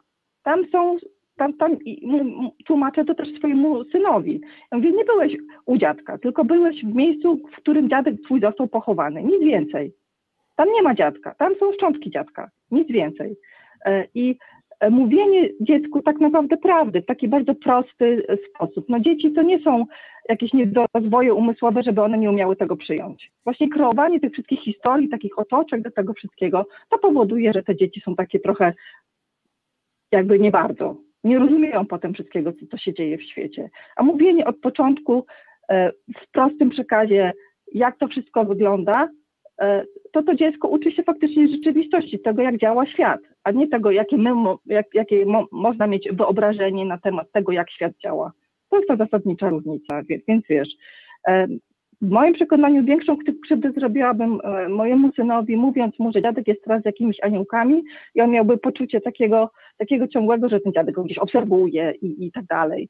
To, to, to byłoby krzywdzące w moim przekonaniu, bo mi to kiedyś wmawiano i jak mój dziadek zmarł, to ja miałam takie wrażenie, że ten mój dziadek mnie teraz obserwuje, że on gdzieś tam czuwa nade mną i coś tam, nie wiem, takie, takie totalnie abstrakcyjne teorie się tworzyły w mojej głowie. Ja się cieszę, że ja z tego wyszłam, że się uwolniłam od tego wszystkiego, a swoją drogą, to jak miałam tam lat 16, to się chciałam do zakonu wybrać, więc też mam swoje przejścia, przejścia w tym temacie. Też byłam taka grubo nawiedzona. I chyba teraz jestem grubo nawiedzona w drugą stronę z tego, co tak patrzę na siebie czasami. Tak z ciekawości, jak sobie twój syn radzi z tym? Też chciałem dopytać, no. No mój syn sobie z tym bardzo świetnie radzi, bo, bo to jest dla niego wszystko takie racjonalne i nie ma tej magicznej otoczki w tym wszystkim. A to, to się zaczęło od tego, bo on oczywiście zapytał się mnie, no bo je, żyjemy w takim kraju, jak, w jakim żyjemy i czasami jest trudno wyjaśnić dziecku, taki, takiemu małemu szczególnie, bo miał wtedy ze 4 lata, jak to wszystko funkcjonuje i ludzie wierzą w różne rzeczy. Ja na przykład zaczęłam od tego, że nigdy nie mówiłam mojemu dziecku, że jakiś Mikołaj przynosi prezenty. On wiedział, że to jest metafora, on wiedział, że rodzice kupują prezenty i tutaj nigdy nie było żadnej, żadnej wątpliwości, jeśli o to chodzi. E, I on potem się mnie zapytał, mama, a czy Bóg istnieje, tak? No bo przedszkole, e, święta i te wszystkie celebracje, no nie da się od tego uciec, a ja też go nie chcę zamknąć w bańce, żeby on niczego nie wiedział. Ja mu to wytłumaczyłam na jego czteroletni umysł w taki sposób, że no ludzie w różne rzeczy wierzą, tak? Zobacz, e, dzieci wierzą w świętego Mikołaja i to, że on przynosi prezenty, a ty wiesz, że kupują go rodzice. I podobnie jest z Bogiem. No, ludzie wierzą w różne rzeczy, wierzą także w Boga, ale my w Niego nie wierzymy, On nie istnieje. E, I no, taka, takiej prostej bardzo e, e, metafory użyłam, takiego wytłumaczenia, które się sprawdziło na podstawie Mikołaja. Także polecam spróbować. Nie wmawiać dzieciom, że istnieje Mikołaj, bo, to, bo tak się zaczyna w głowie dziecka tworzyć te takie to takie magiczne myślenie i takie zwykłe okłamywanie dziecka, to jest po prostu okropne w moim przekonaniu. Tak, wtedy Bo pojawia się zjawisko takiej... Myślą, że...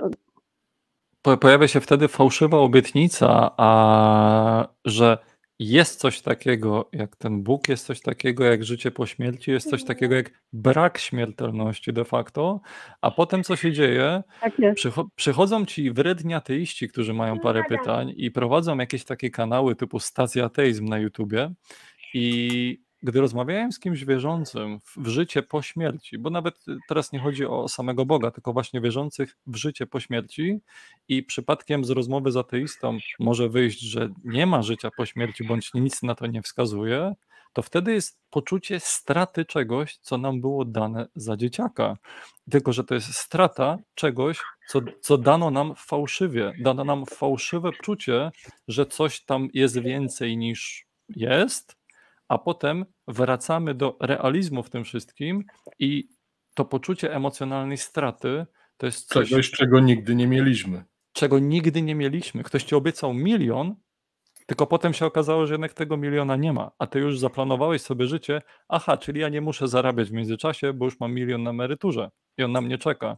Więc ten problem tej fałszywej obietnicy, tej obietnicy nie, bez pokrycia, to jest coś, co mnie denerwuje mocno, bo to nie ateiści coś zabierają, tylko ktoś komuś fałszywie coś dał. No dokładnie. I tutaj um, wiesz co, ja swoje dzieci, bo mam więcej niż jedno, już jedno mam nawet dorosłe, e, no mhm. staram się wychowywać, znaczy um, bo ja zostałam ateistką 12 lat temu. E, tak mnie, tak, takie zaczęły mnie nachodzić refleksje, że coś mi, coś mi tu nie gra. I, I zaczęłam czytać Biblię. E, od tego tak naprawdę się to zaczęło. E, dwa lata zaczęło, zajęło mi przeczytanie po prostu tej ciężkiej lektury. E, potem, potem pojawiły się rozmaite inne publikacje. Zaczęłam czytać Dawkinsa, Hitchensa i zaczęłam sobie zdawać sprawę, że to faktycznie jest coś, coś dla mnie bardzo istotnego, że faktycznie jesteśmy karmieni po prostu takimi fałszywymi obietnicami, które są zupełnie bez pokrycia i tak naprawdę religia e, tworzy lekarstwo na chorobę, którą sama wyprodukowała, nie? Także wiesz, no... Dokładnie. I zdałam sobie sprawę, że religia jest tak naprawdę jednym wielkim szantażem, bo e, ja jako ateistka no, powinnam być z perspektywy religii od razu potępionej trafić do piekła, tak? Więc ja tak naprawdę nie, nie mam trzeciej drogi, więc bo albo uwierzę, albo do piekła. I, I tutaj to był taki gdzieś tam w mojej głowie taki punkt zapalny, stwierdziłam, no ale halo, przecież ja żyję bardzo dobrze, jestem dobrym człowiekiem. Nikomu, staram się tak, tak żyć, aby nikomu nie wyrządzać żadnej, żadnej krzywdy, wręcz, wręcz przeciwnie. Jak tylko mogę, to, to, to pomagam e, i, i, i mam z tego satysfakcję, tak? Nie jestem, nie jestem robotem, żeby nic nie czuć. Jeżeli uda mi się komuś pomóc, to, to to mi daje zadowolenie. E, I tak sobie myślę, tylko dlatego, że ja nie wierzę e, w coś, to mam zostać e, skazana na, jakieś wieczne, na jakąś wieczną karę. Mówię, no nie, no nie bardzo mi się, mi się to widzi.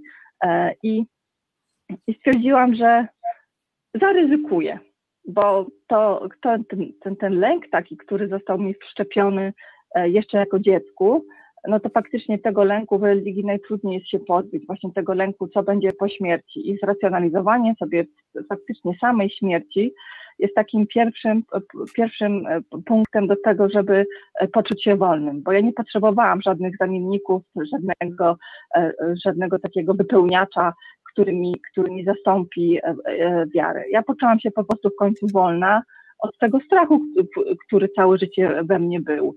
Bo ja nawet jako dziecko miałam takie poczucie, bo już nawet abstrahując zupełnie od tych szatanów i tak dalej, ja się bałam samego Boga. Ja się bałam panicznie Boga, że jak coś powiem w kościele nie tak, czy coś zrobię, nie, uklęknę nie, nie w tym momencie, to się bałam tego, że ten palec Boży mnie dopadnie. I nie chcę, aby moje dzieciaki się wychowywały w czymś takim, bo już zupełnie abstrahując od tego, że religia także oprócz samego strasznego Boga kreuje te wszystkie ciemne moce, które cię dopadną, się nie będziesz wystarczająco gorliwie modlił, to, to, to już jest chore po prostu. To jest tak niezdrowe dla psychiki ludzkiej i ludzie też często latami borykają się z rozmaitymi traumami właśnie na, na tle religijnym. I ja tego wszystkiego chcę swoim dzieciakom po prostu oszczędzić, żeby one nie miały potem takich przeżyć, przejść też takich myśli, myśli jak ja. Więc tutaj religia w ogóle jest strasznie szkodliwa. Nie polecam, nie polecam. Wszystkim mówię, że nie, nie polecam. My również nie polecamy. dzieci trzeba jak najdalej od tego trzymać od tego, jak najbardziej. Tak, żeby... Jesteśmy jednomyślni w tym temacie, więc Jesteśmy jednomyślni, a dzieci są, są, są bardzo potężną, bardzo nasiąkającą gąbką emocjonalną w okresie dorastania, w okresie niemowlęcym, dziecięcym, młodzieżowym. I jak wtedy, jak właśnie wtedy, zanim ten mózg do końca się wykształtuje, zanim poczucie tożsamości, co to znaczy być dobrym człowiekiem w dobrym społeczeństwie, e, zanim to się wykształtuje w trybie świeckim bez religii, no to jest ogromne ryzyko, że indoktrynacja religijna sprawi, że będziemy się bali piekła do końca życia, nawet jak przestaniemy wierzyć w istnienie piekła w wieku dorosłym. To jest, to jest tak potężny problem traumy emocjonalnej, że podpisuję się pod tym, co mówisz e, obydwiema rękami. Nie? Znaczy, wiesz to dziecko do wieku tak mniej więcej 6, 7, 8 lat nie jest w stanie oceniać krytycznie informacji, które otrzymuje.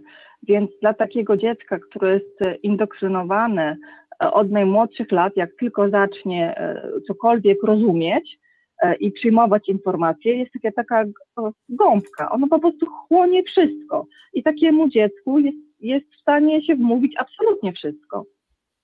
I ono tego nie oceni mhm. krytycznie. Ono nie, nie ma takiego poczucia, że hej, mama, bzdury opowiadasz, tylko ojciec, ojciec i matka są tym takim największym autorytetem, które tego, tego dzieciaka uczą żyć. E, jeżeli ci rodzice mówią temu, temu swojemu maluchowi, że jest jakaś siła, która to czy tamto, no to to dziecko w to wierzy, ono zupełnie bezkrytyczne. Mój syn ma przyjaciela, który jest od niego e, młodszy tydzień. I to, są, to jest zderzenie takich dwóch światów, bo tamta rodzina jest taka mega e, mega religijna i tam jest chodzenie na msze co niedzielę i tak dalej. I mój syn, on już jest w tym wieku, że jemu się kitu żadnego nie wciśnie. E, I właśnie ten jego przyjaciel mówi do niego, że on pójdzie do piekła, bo nie wierzy w Boga. A mój Leon mówi mu wprost, no ale my nie wierzymy w takie rzeczy. No, to są bzdury. I mój syn bardzo lubi używać słowa bzdura i zawsze mówi, że to bzdury. E, I ja się tak zastanawiam, jaką krzywdę ci, ci rodzice nie są świadomi tego, że oni wyrządzają temu dziecku krzywdę, e, formując mu takie, takie myśli w głowie. E, I dla nich jest to istotne, żeby niedzielę spędzić na wielbieniu. Oni tak to mówią, bo oni wielbią.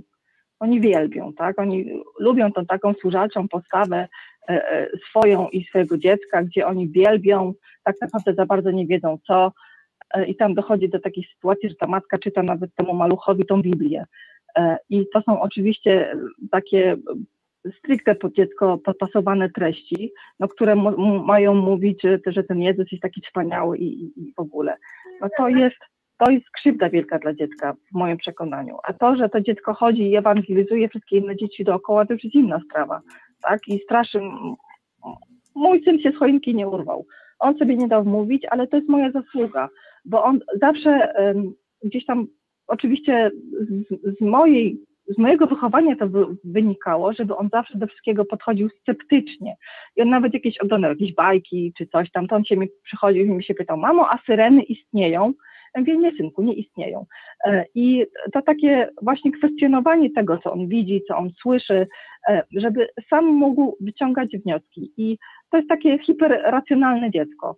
Podobnie jak ja teraz, taka stałam się bardzo, bardzo e, radykalna, jeśli chodzi o tą racjonalizację wszystkiego, bo dla mnie nie istnieje czegoś, coś takiego jak strefa duchowa. Ja tego zupełnie nie potrzebuję, nie jest mi to do szczęścia potrzebne.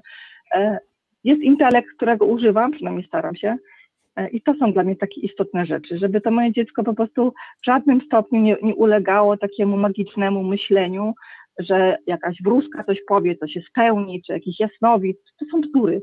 I wszyscy dobrze wiemy, że to są bzdury, ale są ludzie na tyle łatwowierni, naiwni e, i są w stanie po prostu uwierzyć w każdą bzdurę, jaką im się wciśnie, w ogóle tego nie oceniając. A wiadomym jest to, że bzdura opakowana w ładne słowa, bardzo elokwentne i takie niby e, mądre, tak, nie zmienia to faktu, że bzdura jest bzdurą, nawet jak jest ładnie podana. Więc, Czasem chcemy usłyszeć coś, czasem chcemy usłyszeć coś, czego emocjonalnie bardzo potrzebujemy, żeby ktoś nas emocjonalnie pocieszył, tylko czasami ta emocjonalna pociecha kosztuje czyjeś oszczędności życia. I jest zbyt wiele historii szarlatanów, którzy wykorzystują tą łatwowierność w trudnych kryzysach egzystencjalnych, emocjonalnych, czy to po śmierci kogoś bliskiego, żeby porozmawiać ze zmarłymi po śmierci, bo oni jednak tam gdzieś tam są. No i tutaj podajemy numer konta. Jakby całe zjawisko szarlatanów i, i to, jakiej sprawie poświęcił swoje życie James Randi, to, to jakby my, my, o Randy mówiliśmy już wielokrotnie na, na łamach tego programu. To jest jeden z moich absolutnych bohaterów i jeżeli ktokolwiek teraz nas ogląda tak, i nie wie, bardzo co robił James Randi i dlaczego to robił, oj, polecam zapoznać się z tym panem, chociażby w e, świetnym filmie biograficznym, dokumentalnym Honest Liar, Ale czyli ja tego pana szczery kłamca. bardzo dobrze znam.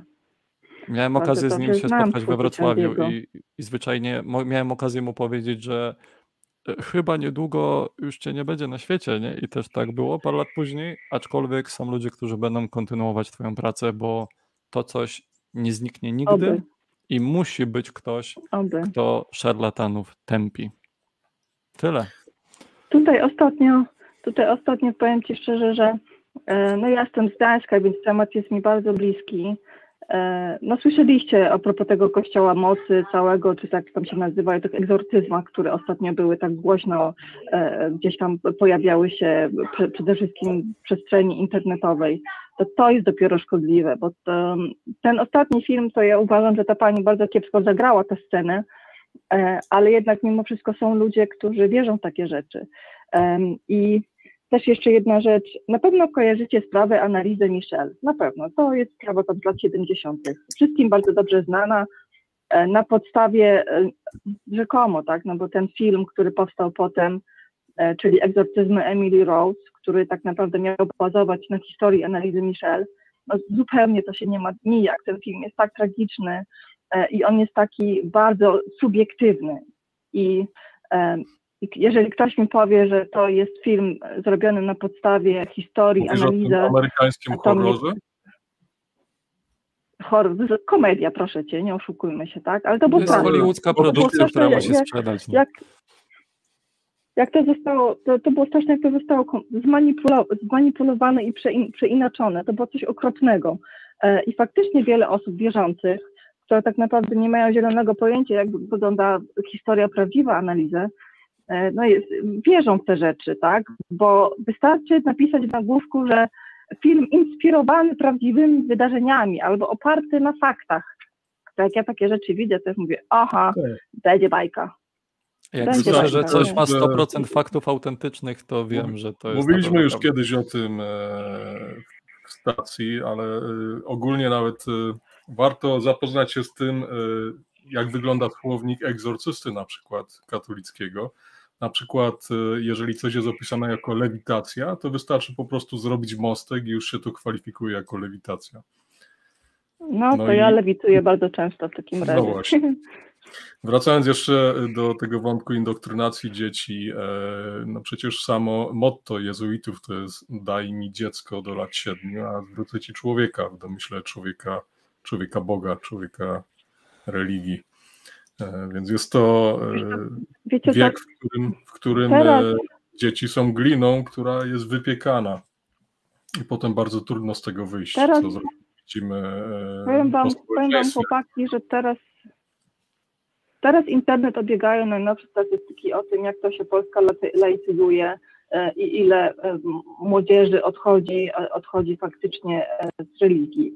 Ale ja nie byłabym aż taka optymistyczna, tak? Ja mam dziecko w drugiej klasie, które jako jedyne nie chodzi na, na, na, na religię i jednak te młode umysły są już zasiąknięte. A to, że potem Kościół przestaje być dla młodzieży faktycznie atrakcyjny, to nie zmienia faktu, że ta młodzież nadal deklaruje e, wiarę w jakąś e, moc nadprzyrodzoną, tak? To magiczne myślenie zostało zaszczepione e, i to, że ja się wychowałam w innych czasach, tak? Nie było internetu, nie było smartfonów, nie było tak powszechnego dostępu do informacji, ale tak naprawdę ja mam syna też, też 16-letniego, który jest w drugiej klasie technikum i tam trzy czwarte młodzieży E, nie uczęszcza na religię, ale oni jeszcze wierzą. I to jest właśnie faktycznie takie smutne, że oni nie potrafią się wyzbyć właśnie tego, tak, co zostało im zaszczepione. Tutaj, tej tutaj nie chodzi o to, żeby być choroby, bo to...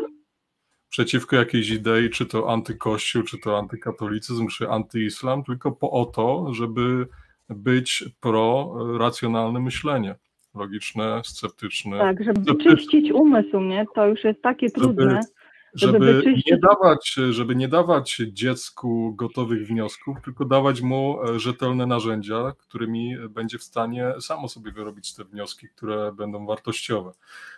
Dlatego też, e, jeszcze nawiązując do jednej rzeczy, o której mówiłaś, e, Generalnie w 98-9% w pełni się z Tobą zgadzamy, natomiast chciałem jeszcze zwrócić uwagę na to, że niekoniecznie mówiłbym dziecku, że na przykład syren nie ma, czy Boga nie ma, tylko e, raczej, e, że nie ma podstaw, by sądzić, że jest, albo że, żeby samo sobie na podstawie swoich obserwacji doszło do własnych wniosków. Ponieważ napotykamy takie ryzyko, że jeśli damy, bo przecież religia daje dzieciom gotowe odpowiedzi, nie daje im procesu wnioskującego, tylko daje im już gotowe odpowiedzi. Jeśli będziemy robić to samo, Mało tego, to, to odpowiedzi to są zupełnie nie. Słucham? Także nie, mówię, te odpowiedzi, które daje e, religia są niekwestionowalne, tak ma być już. I to tak, się nie zmienia. Tak, chodzi o subtelną różnicę pomiędzy e, syn pyta, czy syreny istnieją, mamo, i można odpowiedzieć nie, nie istnieją, kropka, albo wiesz co, a weź sprawdź, jak znajdziesz jaki, jakiś argument, to daj znać. No ja nie znalazłam. Albo wersja szybsza i, i, i od razu y, nie ma dobrych powodów, by sądzić, że istnieją. Na ten moment. ja e, słucham Was na bieżąco i wielu kanałów słucham, także tak mniej więcej mam jakąś orientację w, w tym, jak mówić do swojego dziecka, żeby ono sobie samo wyciągało wnioski i myślało krytycznie. Ale jeśli chodzi o Boga, E, to ja z nim tak rozmawiam też, że Bóg istnieje. Ci ludzie, którzy w Niego wierzą, On dla nich istnieje. E, my nie potrzebujemy tej wiary. I, I, wiesz, jakoś moje ateistyczne dzieci nie biegają z siekierami, tak, bo e, i nie, nie mordują ludzi po ulicach, ponieważ też pojawiły się gdzieś tam wnioski właśnie o to, że tylko ludzie, którzy wierzą w Boga, potrafią postępować, postępować dobrze. I ja mu powiedziałam, słuchaj, a synek, a czy według ciebie mama postępuje źle, czy, czy według ciebie e, e, twoi bracia postępują źle, czy ty sam postępujesz źle. On mówi do mnie, no ja czasami jestem niegrzeczny. Ja mówię, synku, bycie niegrzecznym to jest etap twojego dzieciństwa i ty jesteś jaki jesteś i, i cię kocham, ale to złe rzeczy to, zobacz, jak on kategoryzuje to, tak? Dla niego złymi rzeczami nie jest gwałt, czy, czy morderstwo, czy coś, tylko to, że on nie słuchał pani na lekcji. Więc wiesz, mhm. tutaj trzeba też trochę umiarkować to, czym jest dla takiego dziecka zło. Jasne. E, więc jedna, no, jedna no, bo nie ma świadomości. Mhm. Jedna uwaga tylko. No mów. istnienie albo nieistnienie jest e, obiektywne. Nie może coś istnieć dla kogoś, a dla kogoś innego nie. Koncept Boga jak najbardziej istnieje w przypadku osób e, wierzących i w naszym też. Tylko my po prostu nie, nie przyjmujemy, że ten koncept odpowiada czemuś, co istnieje w obiektywnej rzeczywistości. Więc taka, taka, taka drobna różnica. No, na pewno jeszcze o tym z synem porozmawiam. E, będę miała też takie poważne podstawy do tego i takie podwaliny ciekawe, żeby taką dyskusję z nim podjąć.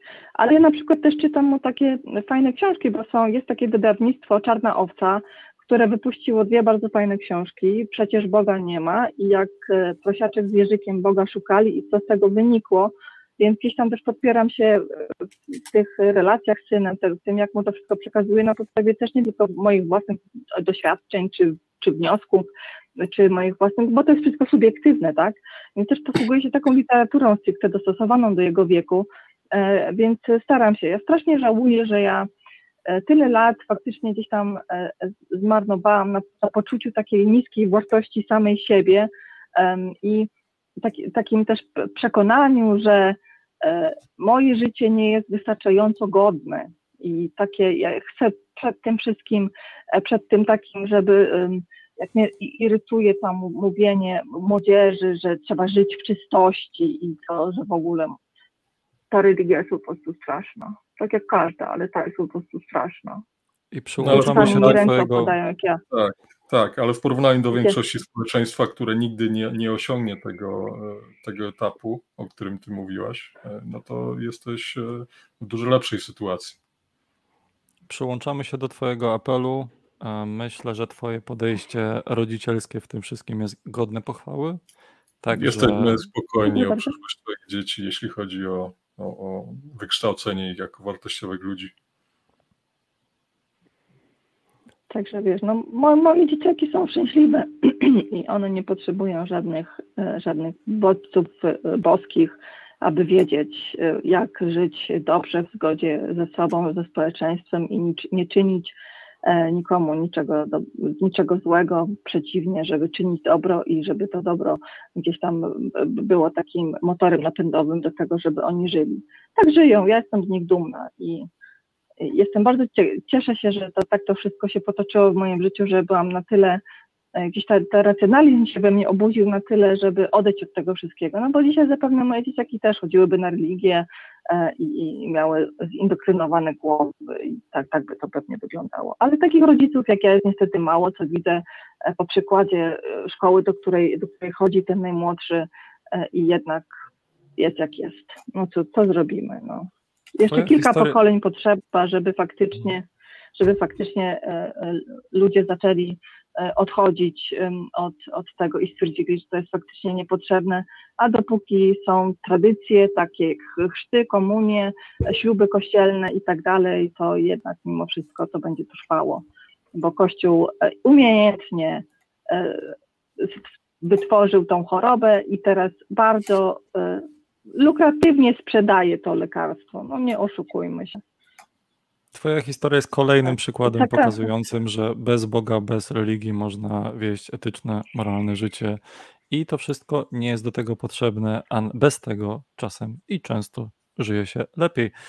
E, będziemy kończyć o, ten telefon, jesteśmy lepiej, już po czasie.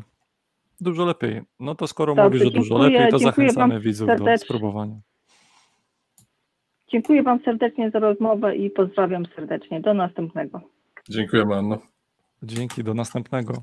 Jako szybki komentarz do tego, co padło, e, do indoktrynacji, do tego, żeby dobierać się do dzieci, mentalnie dobierać się do dzieci, póki są e, jeszcze bardzo młode i ten e, wiek formacyjny jeszcze za, zachodzi. Bodajże w takiej produkcji Seta Andrewsa z kanału The Thinking Atheist pod tytułem Get Them While They're Young, czyli właśnie dorwijmy się do nich, gdy są młodzi, jedna z osób wypowiada tak, takie zdanie, które mi zapadło w pamięć mocno. Wszystko, czego nauczyłam się o marketingu, nauczyłam się w kościele. Bo spójrzmy, jak uniwersalne zjawisko jest na świecie, nie tylko w kwestii religii, indoktrynacji. E, zjawisko tego, że różne koncerny, różne firmy, różne sytuacje, które chcą Twoich pieniędzy i tak dalej, żebyś całe życie był ich klientem, coraz więcej e, reklam, coraz więcej treści skierowanych bezpośrednio do dzieci. I gdy przekonamy ich w takim wieku do tego, że Twoje życie polega na tym, że używasz tych i tych produktów, to jest duże prawdopodobieństwo, że w wieku dorosłym na poziomie tożsamości wciąż będziesz się trzymał tej firmy, której już się trzymasz od wielu lat, że to jest jakby część Twojego życia, a nie tylko produkt, który używasz. E, na tej samej zasadzie działa mechanika marketingu, na przykład Kościoła katolickiego. I jestem bardzo ciekaw, jakby, jak, jak, jak dalece spadłyby statystyki Kościoła katolickiego w Polsce, osób wierzących, katolików praktykujących, gdyby zwyczajnie przesunąć próg chrztu, przesunąć próg komunii, bierzmowania i wszystkich tych sakramentów powyżej 20 roku życia. No to, to, to mało kto w dorosłym życiu sam z siebie poszedłby i by się ochrzcił. Okej, okay, są takie osoby. Znam takie osoby. Tylko to zupełnie byłyby inne liczby, o wiele mniejsze liczby niż to, gdy ja byłem ochrzczony, kiedy nawet nie miałem wpływu na tą decyzję. Konrad, ty byłeś ochrzczony, kiedy nie miałeś wpływu na tą decyzję? No, zgadza się. No, dokładnie. Jak wiele osób w Polsce było ochrzczonych już, a teraz statystycznie słyszymy, że no Polska to kraj katolicki. No ludzie kochani, jeżeli ten argument jest tak płytki, prosty i błahy, że ochrzczonych było dużo Polaków, no to ten marketing jest bardzo nadmuchany, sztuczny i pompatyczny. Ciężko to inaczej nazwać. E, tak, tak naprawdę okazało się, okazałoby się, ile, ilu jest e, w Polsce katolików, czy w ogóle chrześcijan, takich z prawdziwego zdarzenia, kiedy, tak jak w Niemczech, zostałby wprowadzony podatek kościelny i osoby deklarujące się danego wyzwania musiałyby płacić powiedzmy 8% ze swojej pensji podatku kościelnego na utrzymanie kościoła. Tak, to, to jest um, znane zjawisko E, w tym temacie, jak Polacy wyjeżdżają e, do Niemiec do, do pracy i nagle się okazuje, że już nie chcą być katolikami, bo to ich kosztuje pieniądze konkretnie na wyciągu wizą, ile zostało potrącone. A to proszę mnie wypisać. No tylko z tego, co kojarzę, wracają potem do Polski, na przykład po, po dorobieniu się przez wakacje. I w Polsce statystyki Instytutu Statystycznego Kościoła Katolickiego niekoniecznie przejmują się takimi doniesieniami z zagranicy. No ten system jakoś w obrębie jednej dużej globalnej organizacji, jaką jest Kościół katolicki, nie jest uporządkowany za bardzo i chyba nie ma nikt takiej chęci, potrzeby, żeby te statystyki spadały. Nawet kiedy ktoś się wypisuje formalnie, nie jest to odnotowywane należycie. E, tutaj, tutaj tylko wspomnę, że od 8 lat um, uczestniczę w pewnym postępowaniu administracyjno-sądowym w Polsce dokładnie na ten temat. Jak problematyczne jest wziąć i wypisać się z kościoła. I ja wciąż widnieję w kościoła katolickiego. Jako katolik w Polsce jest to sytuacja tak absurdalna, że jak już uda mi się zrobić tą sprawą to, co planuję od 8 lat, żeby się w końcu udało, to oczywiście opowiem na wizji, bo te pytania często wracają. E, jeszcze nad tym wszystkim pracuję i nie tylko ja, bo dużo osób nad tym pracuje. Może jeszcze spróbujmy cho choć kilka spraw z czatu, dobra? Jasne. Eee, zerkam na nasze notatki i mam pytanie do ekipy. Czy mamy, mamy wybrane rzeczy z czatu? Bo chyba, chyba tak byliśmy długo na telefonach że już e, ekipa poczyściła tematy. No nic. E, teraz nie będę wertował całego czatu wstecz, e, bo jest to zbyt dużo treści, więc, więc to był ostatni telefon w tym odcinku. To był ostatni telefon w tym roku. Mm, najpierw chciałbym podziękować wszystkim dzwoniącym, e, wszystkim piszącym na czacie, E, chciałbym podziękować ekipie za kulisami. Wiem, jesteśmy już po czasie, także wyganiacie nas ewidentnie. E, następnym razem postaramy się zmieścić w przewidzianym czasie, półtora godziny. Dziękuję Tobie, Konradzie, za ten odcinek. Dziękuję Tobie, Leszku. I naszej ekipie, i naszym widzom. I osobom, Dzięki. które odważyły się zadzwonić. I mam nadzieję, że będzie takich osób coraz więcej. I pamiętajcie, że osoby wierzące, które dzwonią do nas ze swoimi świadectwami i argumentami za istnieniem Boga, mają prior- priorytet. I pamiętajcie też o tym, że jeżeli Bóg istnieje, to my chcemy w Niego wierzyć. Nie chcemy być ateistami, ponieważ chcemy, aby nasze, nasze przekonania były możliwie zbieżne z rzeczywistością. I tylko o to nam chodzi. I dokładnie na tym ten projekt polega, że jeżeli jesteśmy w stanie zmienić zdanie, to mamy tą otwartość, chcemy porozmawiać o tym wszystkim. Robimy to już od paru lat. No cóż, na ten moment nasze stanowisko jest wciąż te same, aczkolwiek kto wie, może w następnym odcinku, może za rok, może kiedyś zmienimy zdanie. Tymczasem dziękuję Ci, Konradzie, i tu już dam taki układ. Kilka spraw na koniec odcinka. E, Śledźcie nas na naszej stronie www, na fanpage'u na Facebooku. Mamy grupę dyskusyjną naszych widzów na Facebooku. Jesteśmy na Instagramie. Ostatnio jesteśmy e, do słuchania również na serwisie Spotify. Jeżeli chcecie nas wesprzeć, to mamy profil na Patronite www.patronite.pl ukośnik stacja myślnik ateizm.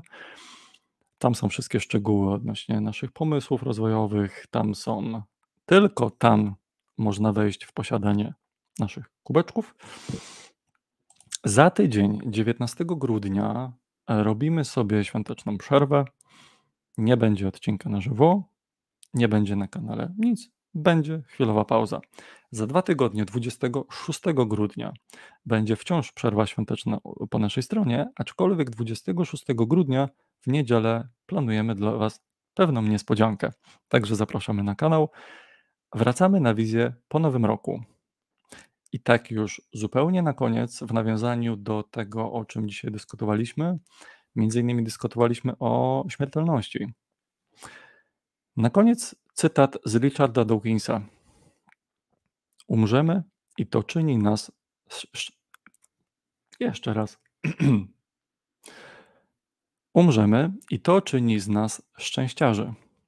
Większość ludzi nigdy nie umrze, ponieważ nigdy się nie narodzi. Ludzi, którzy potencjalnie mogliby teraz być na moim miejscu, ale w rzeczywistości nigdy nie przyjdą na ten świat, jest zapewne więcej niż ziaren piasku na pustyni. Wśród owych nienarodzonych duchów są z pewnością poeci więksi od Keatsa i uczeni więksi od Newtona. Wiemy to, ponieważ liczba możliwych sekwencji ludzkiego DNA znacznie przewyższa liczbę ludzi rzeczywiście żyjących. Świat jest niesprawiedliwy, ale cóż, to właśnie myśmy się na nim znaleźli, ty i ja, całkiem zwyczajnie. Do zobaczenia.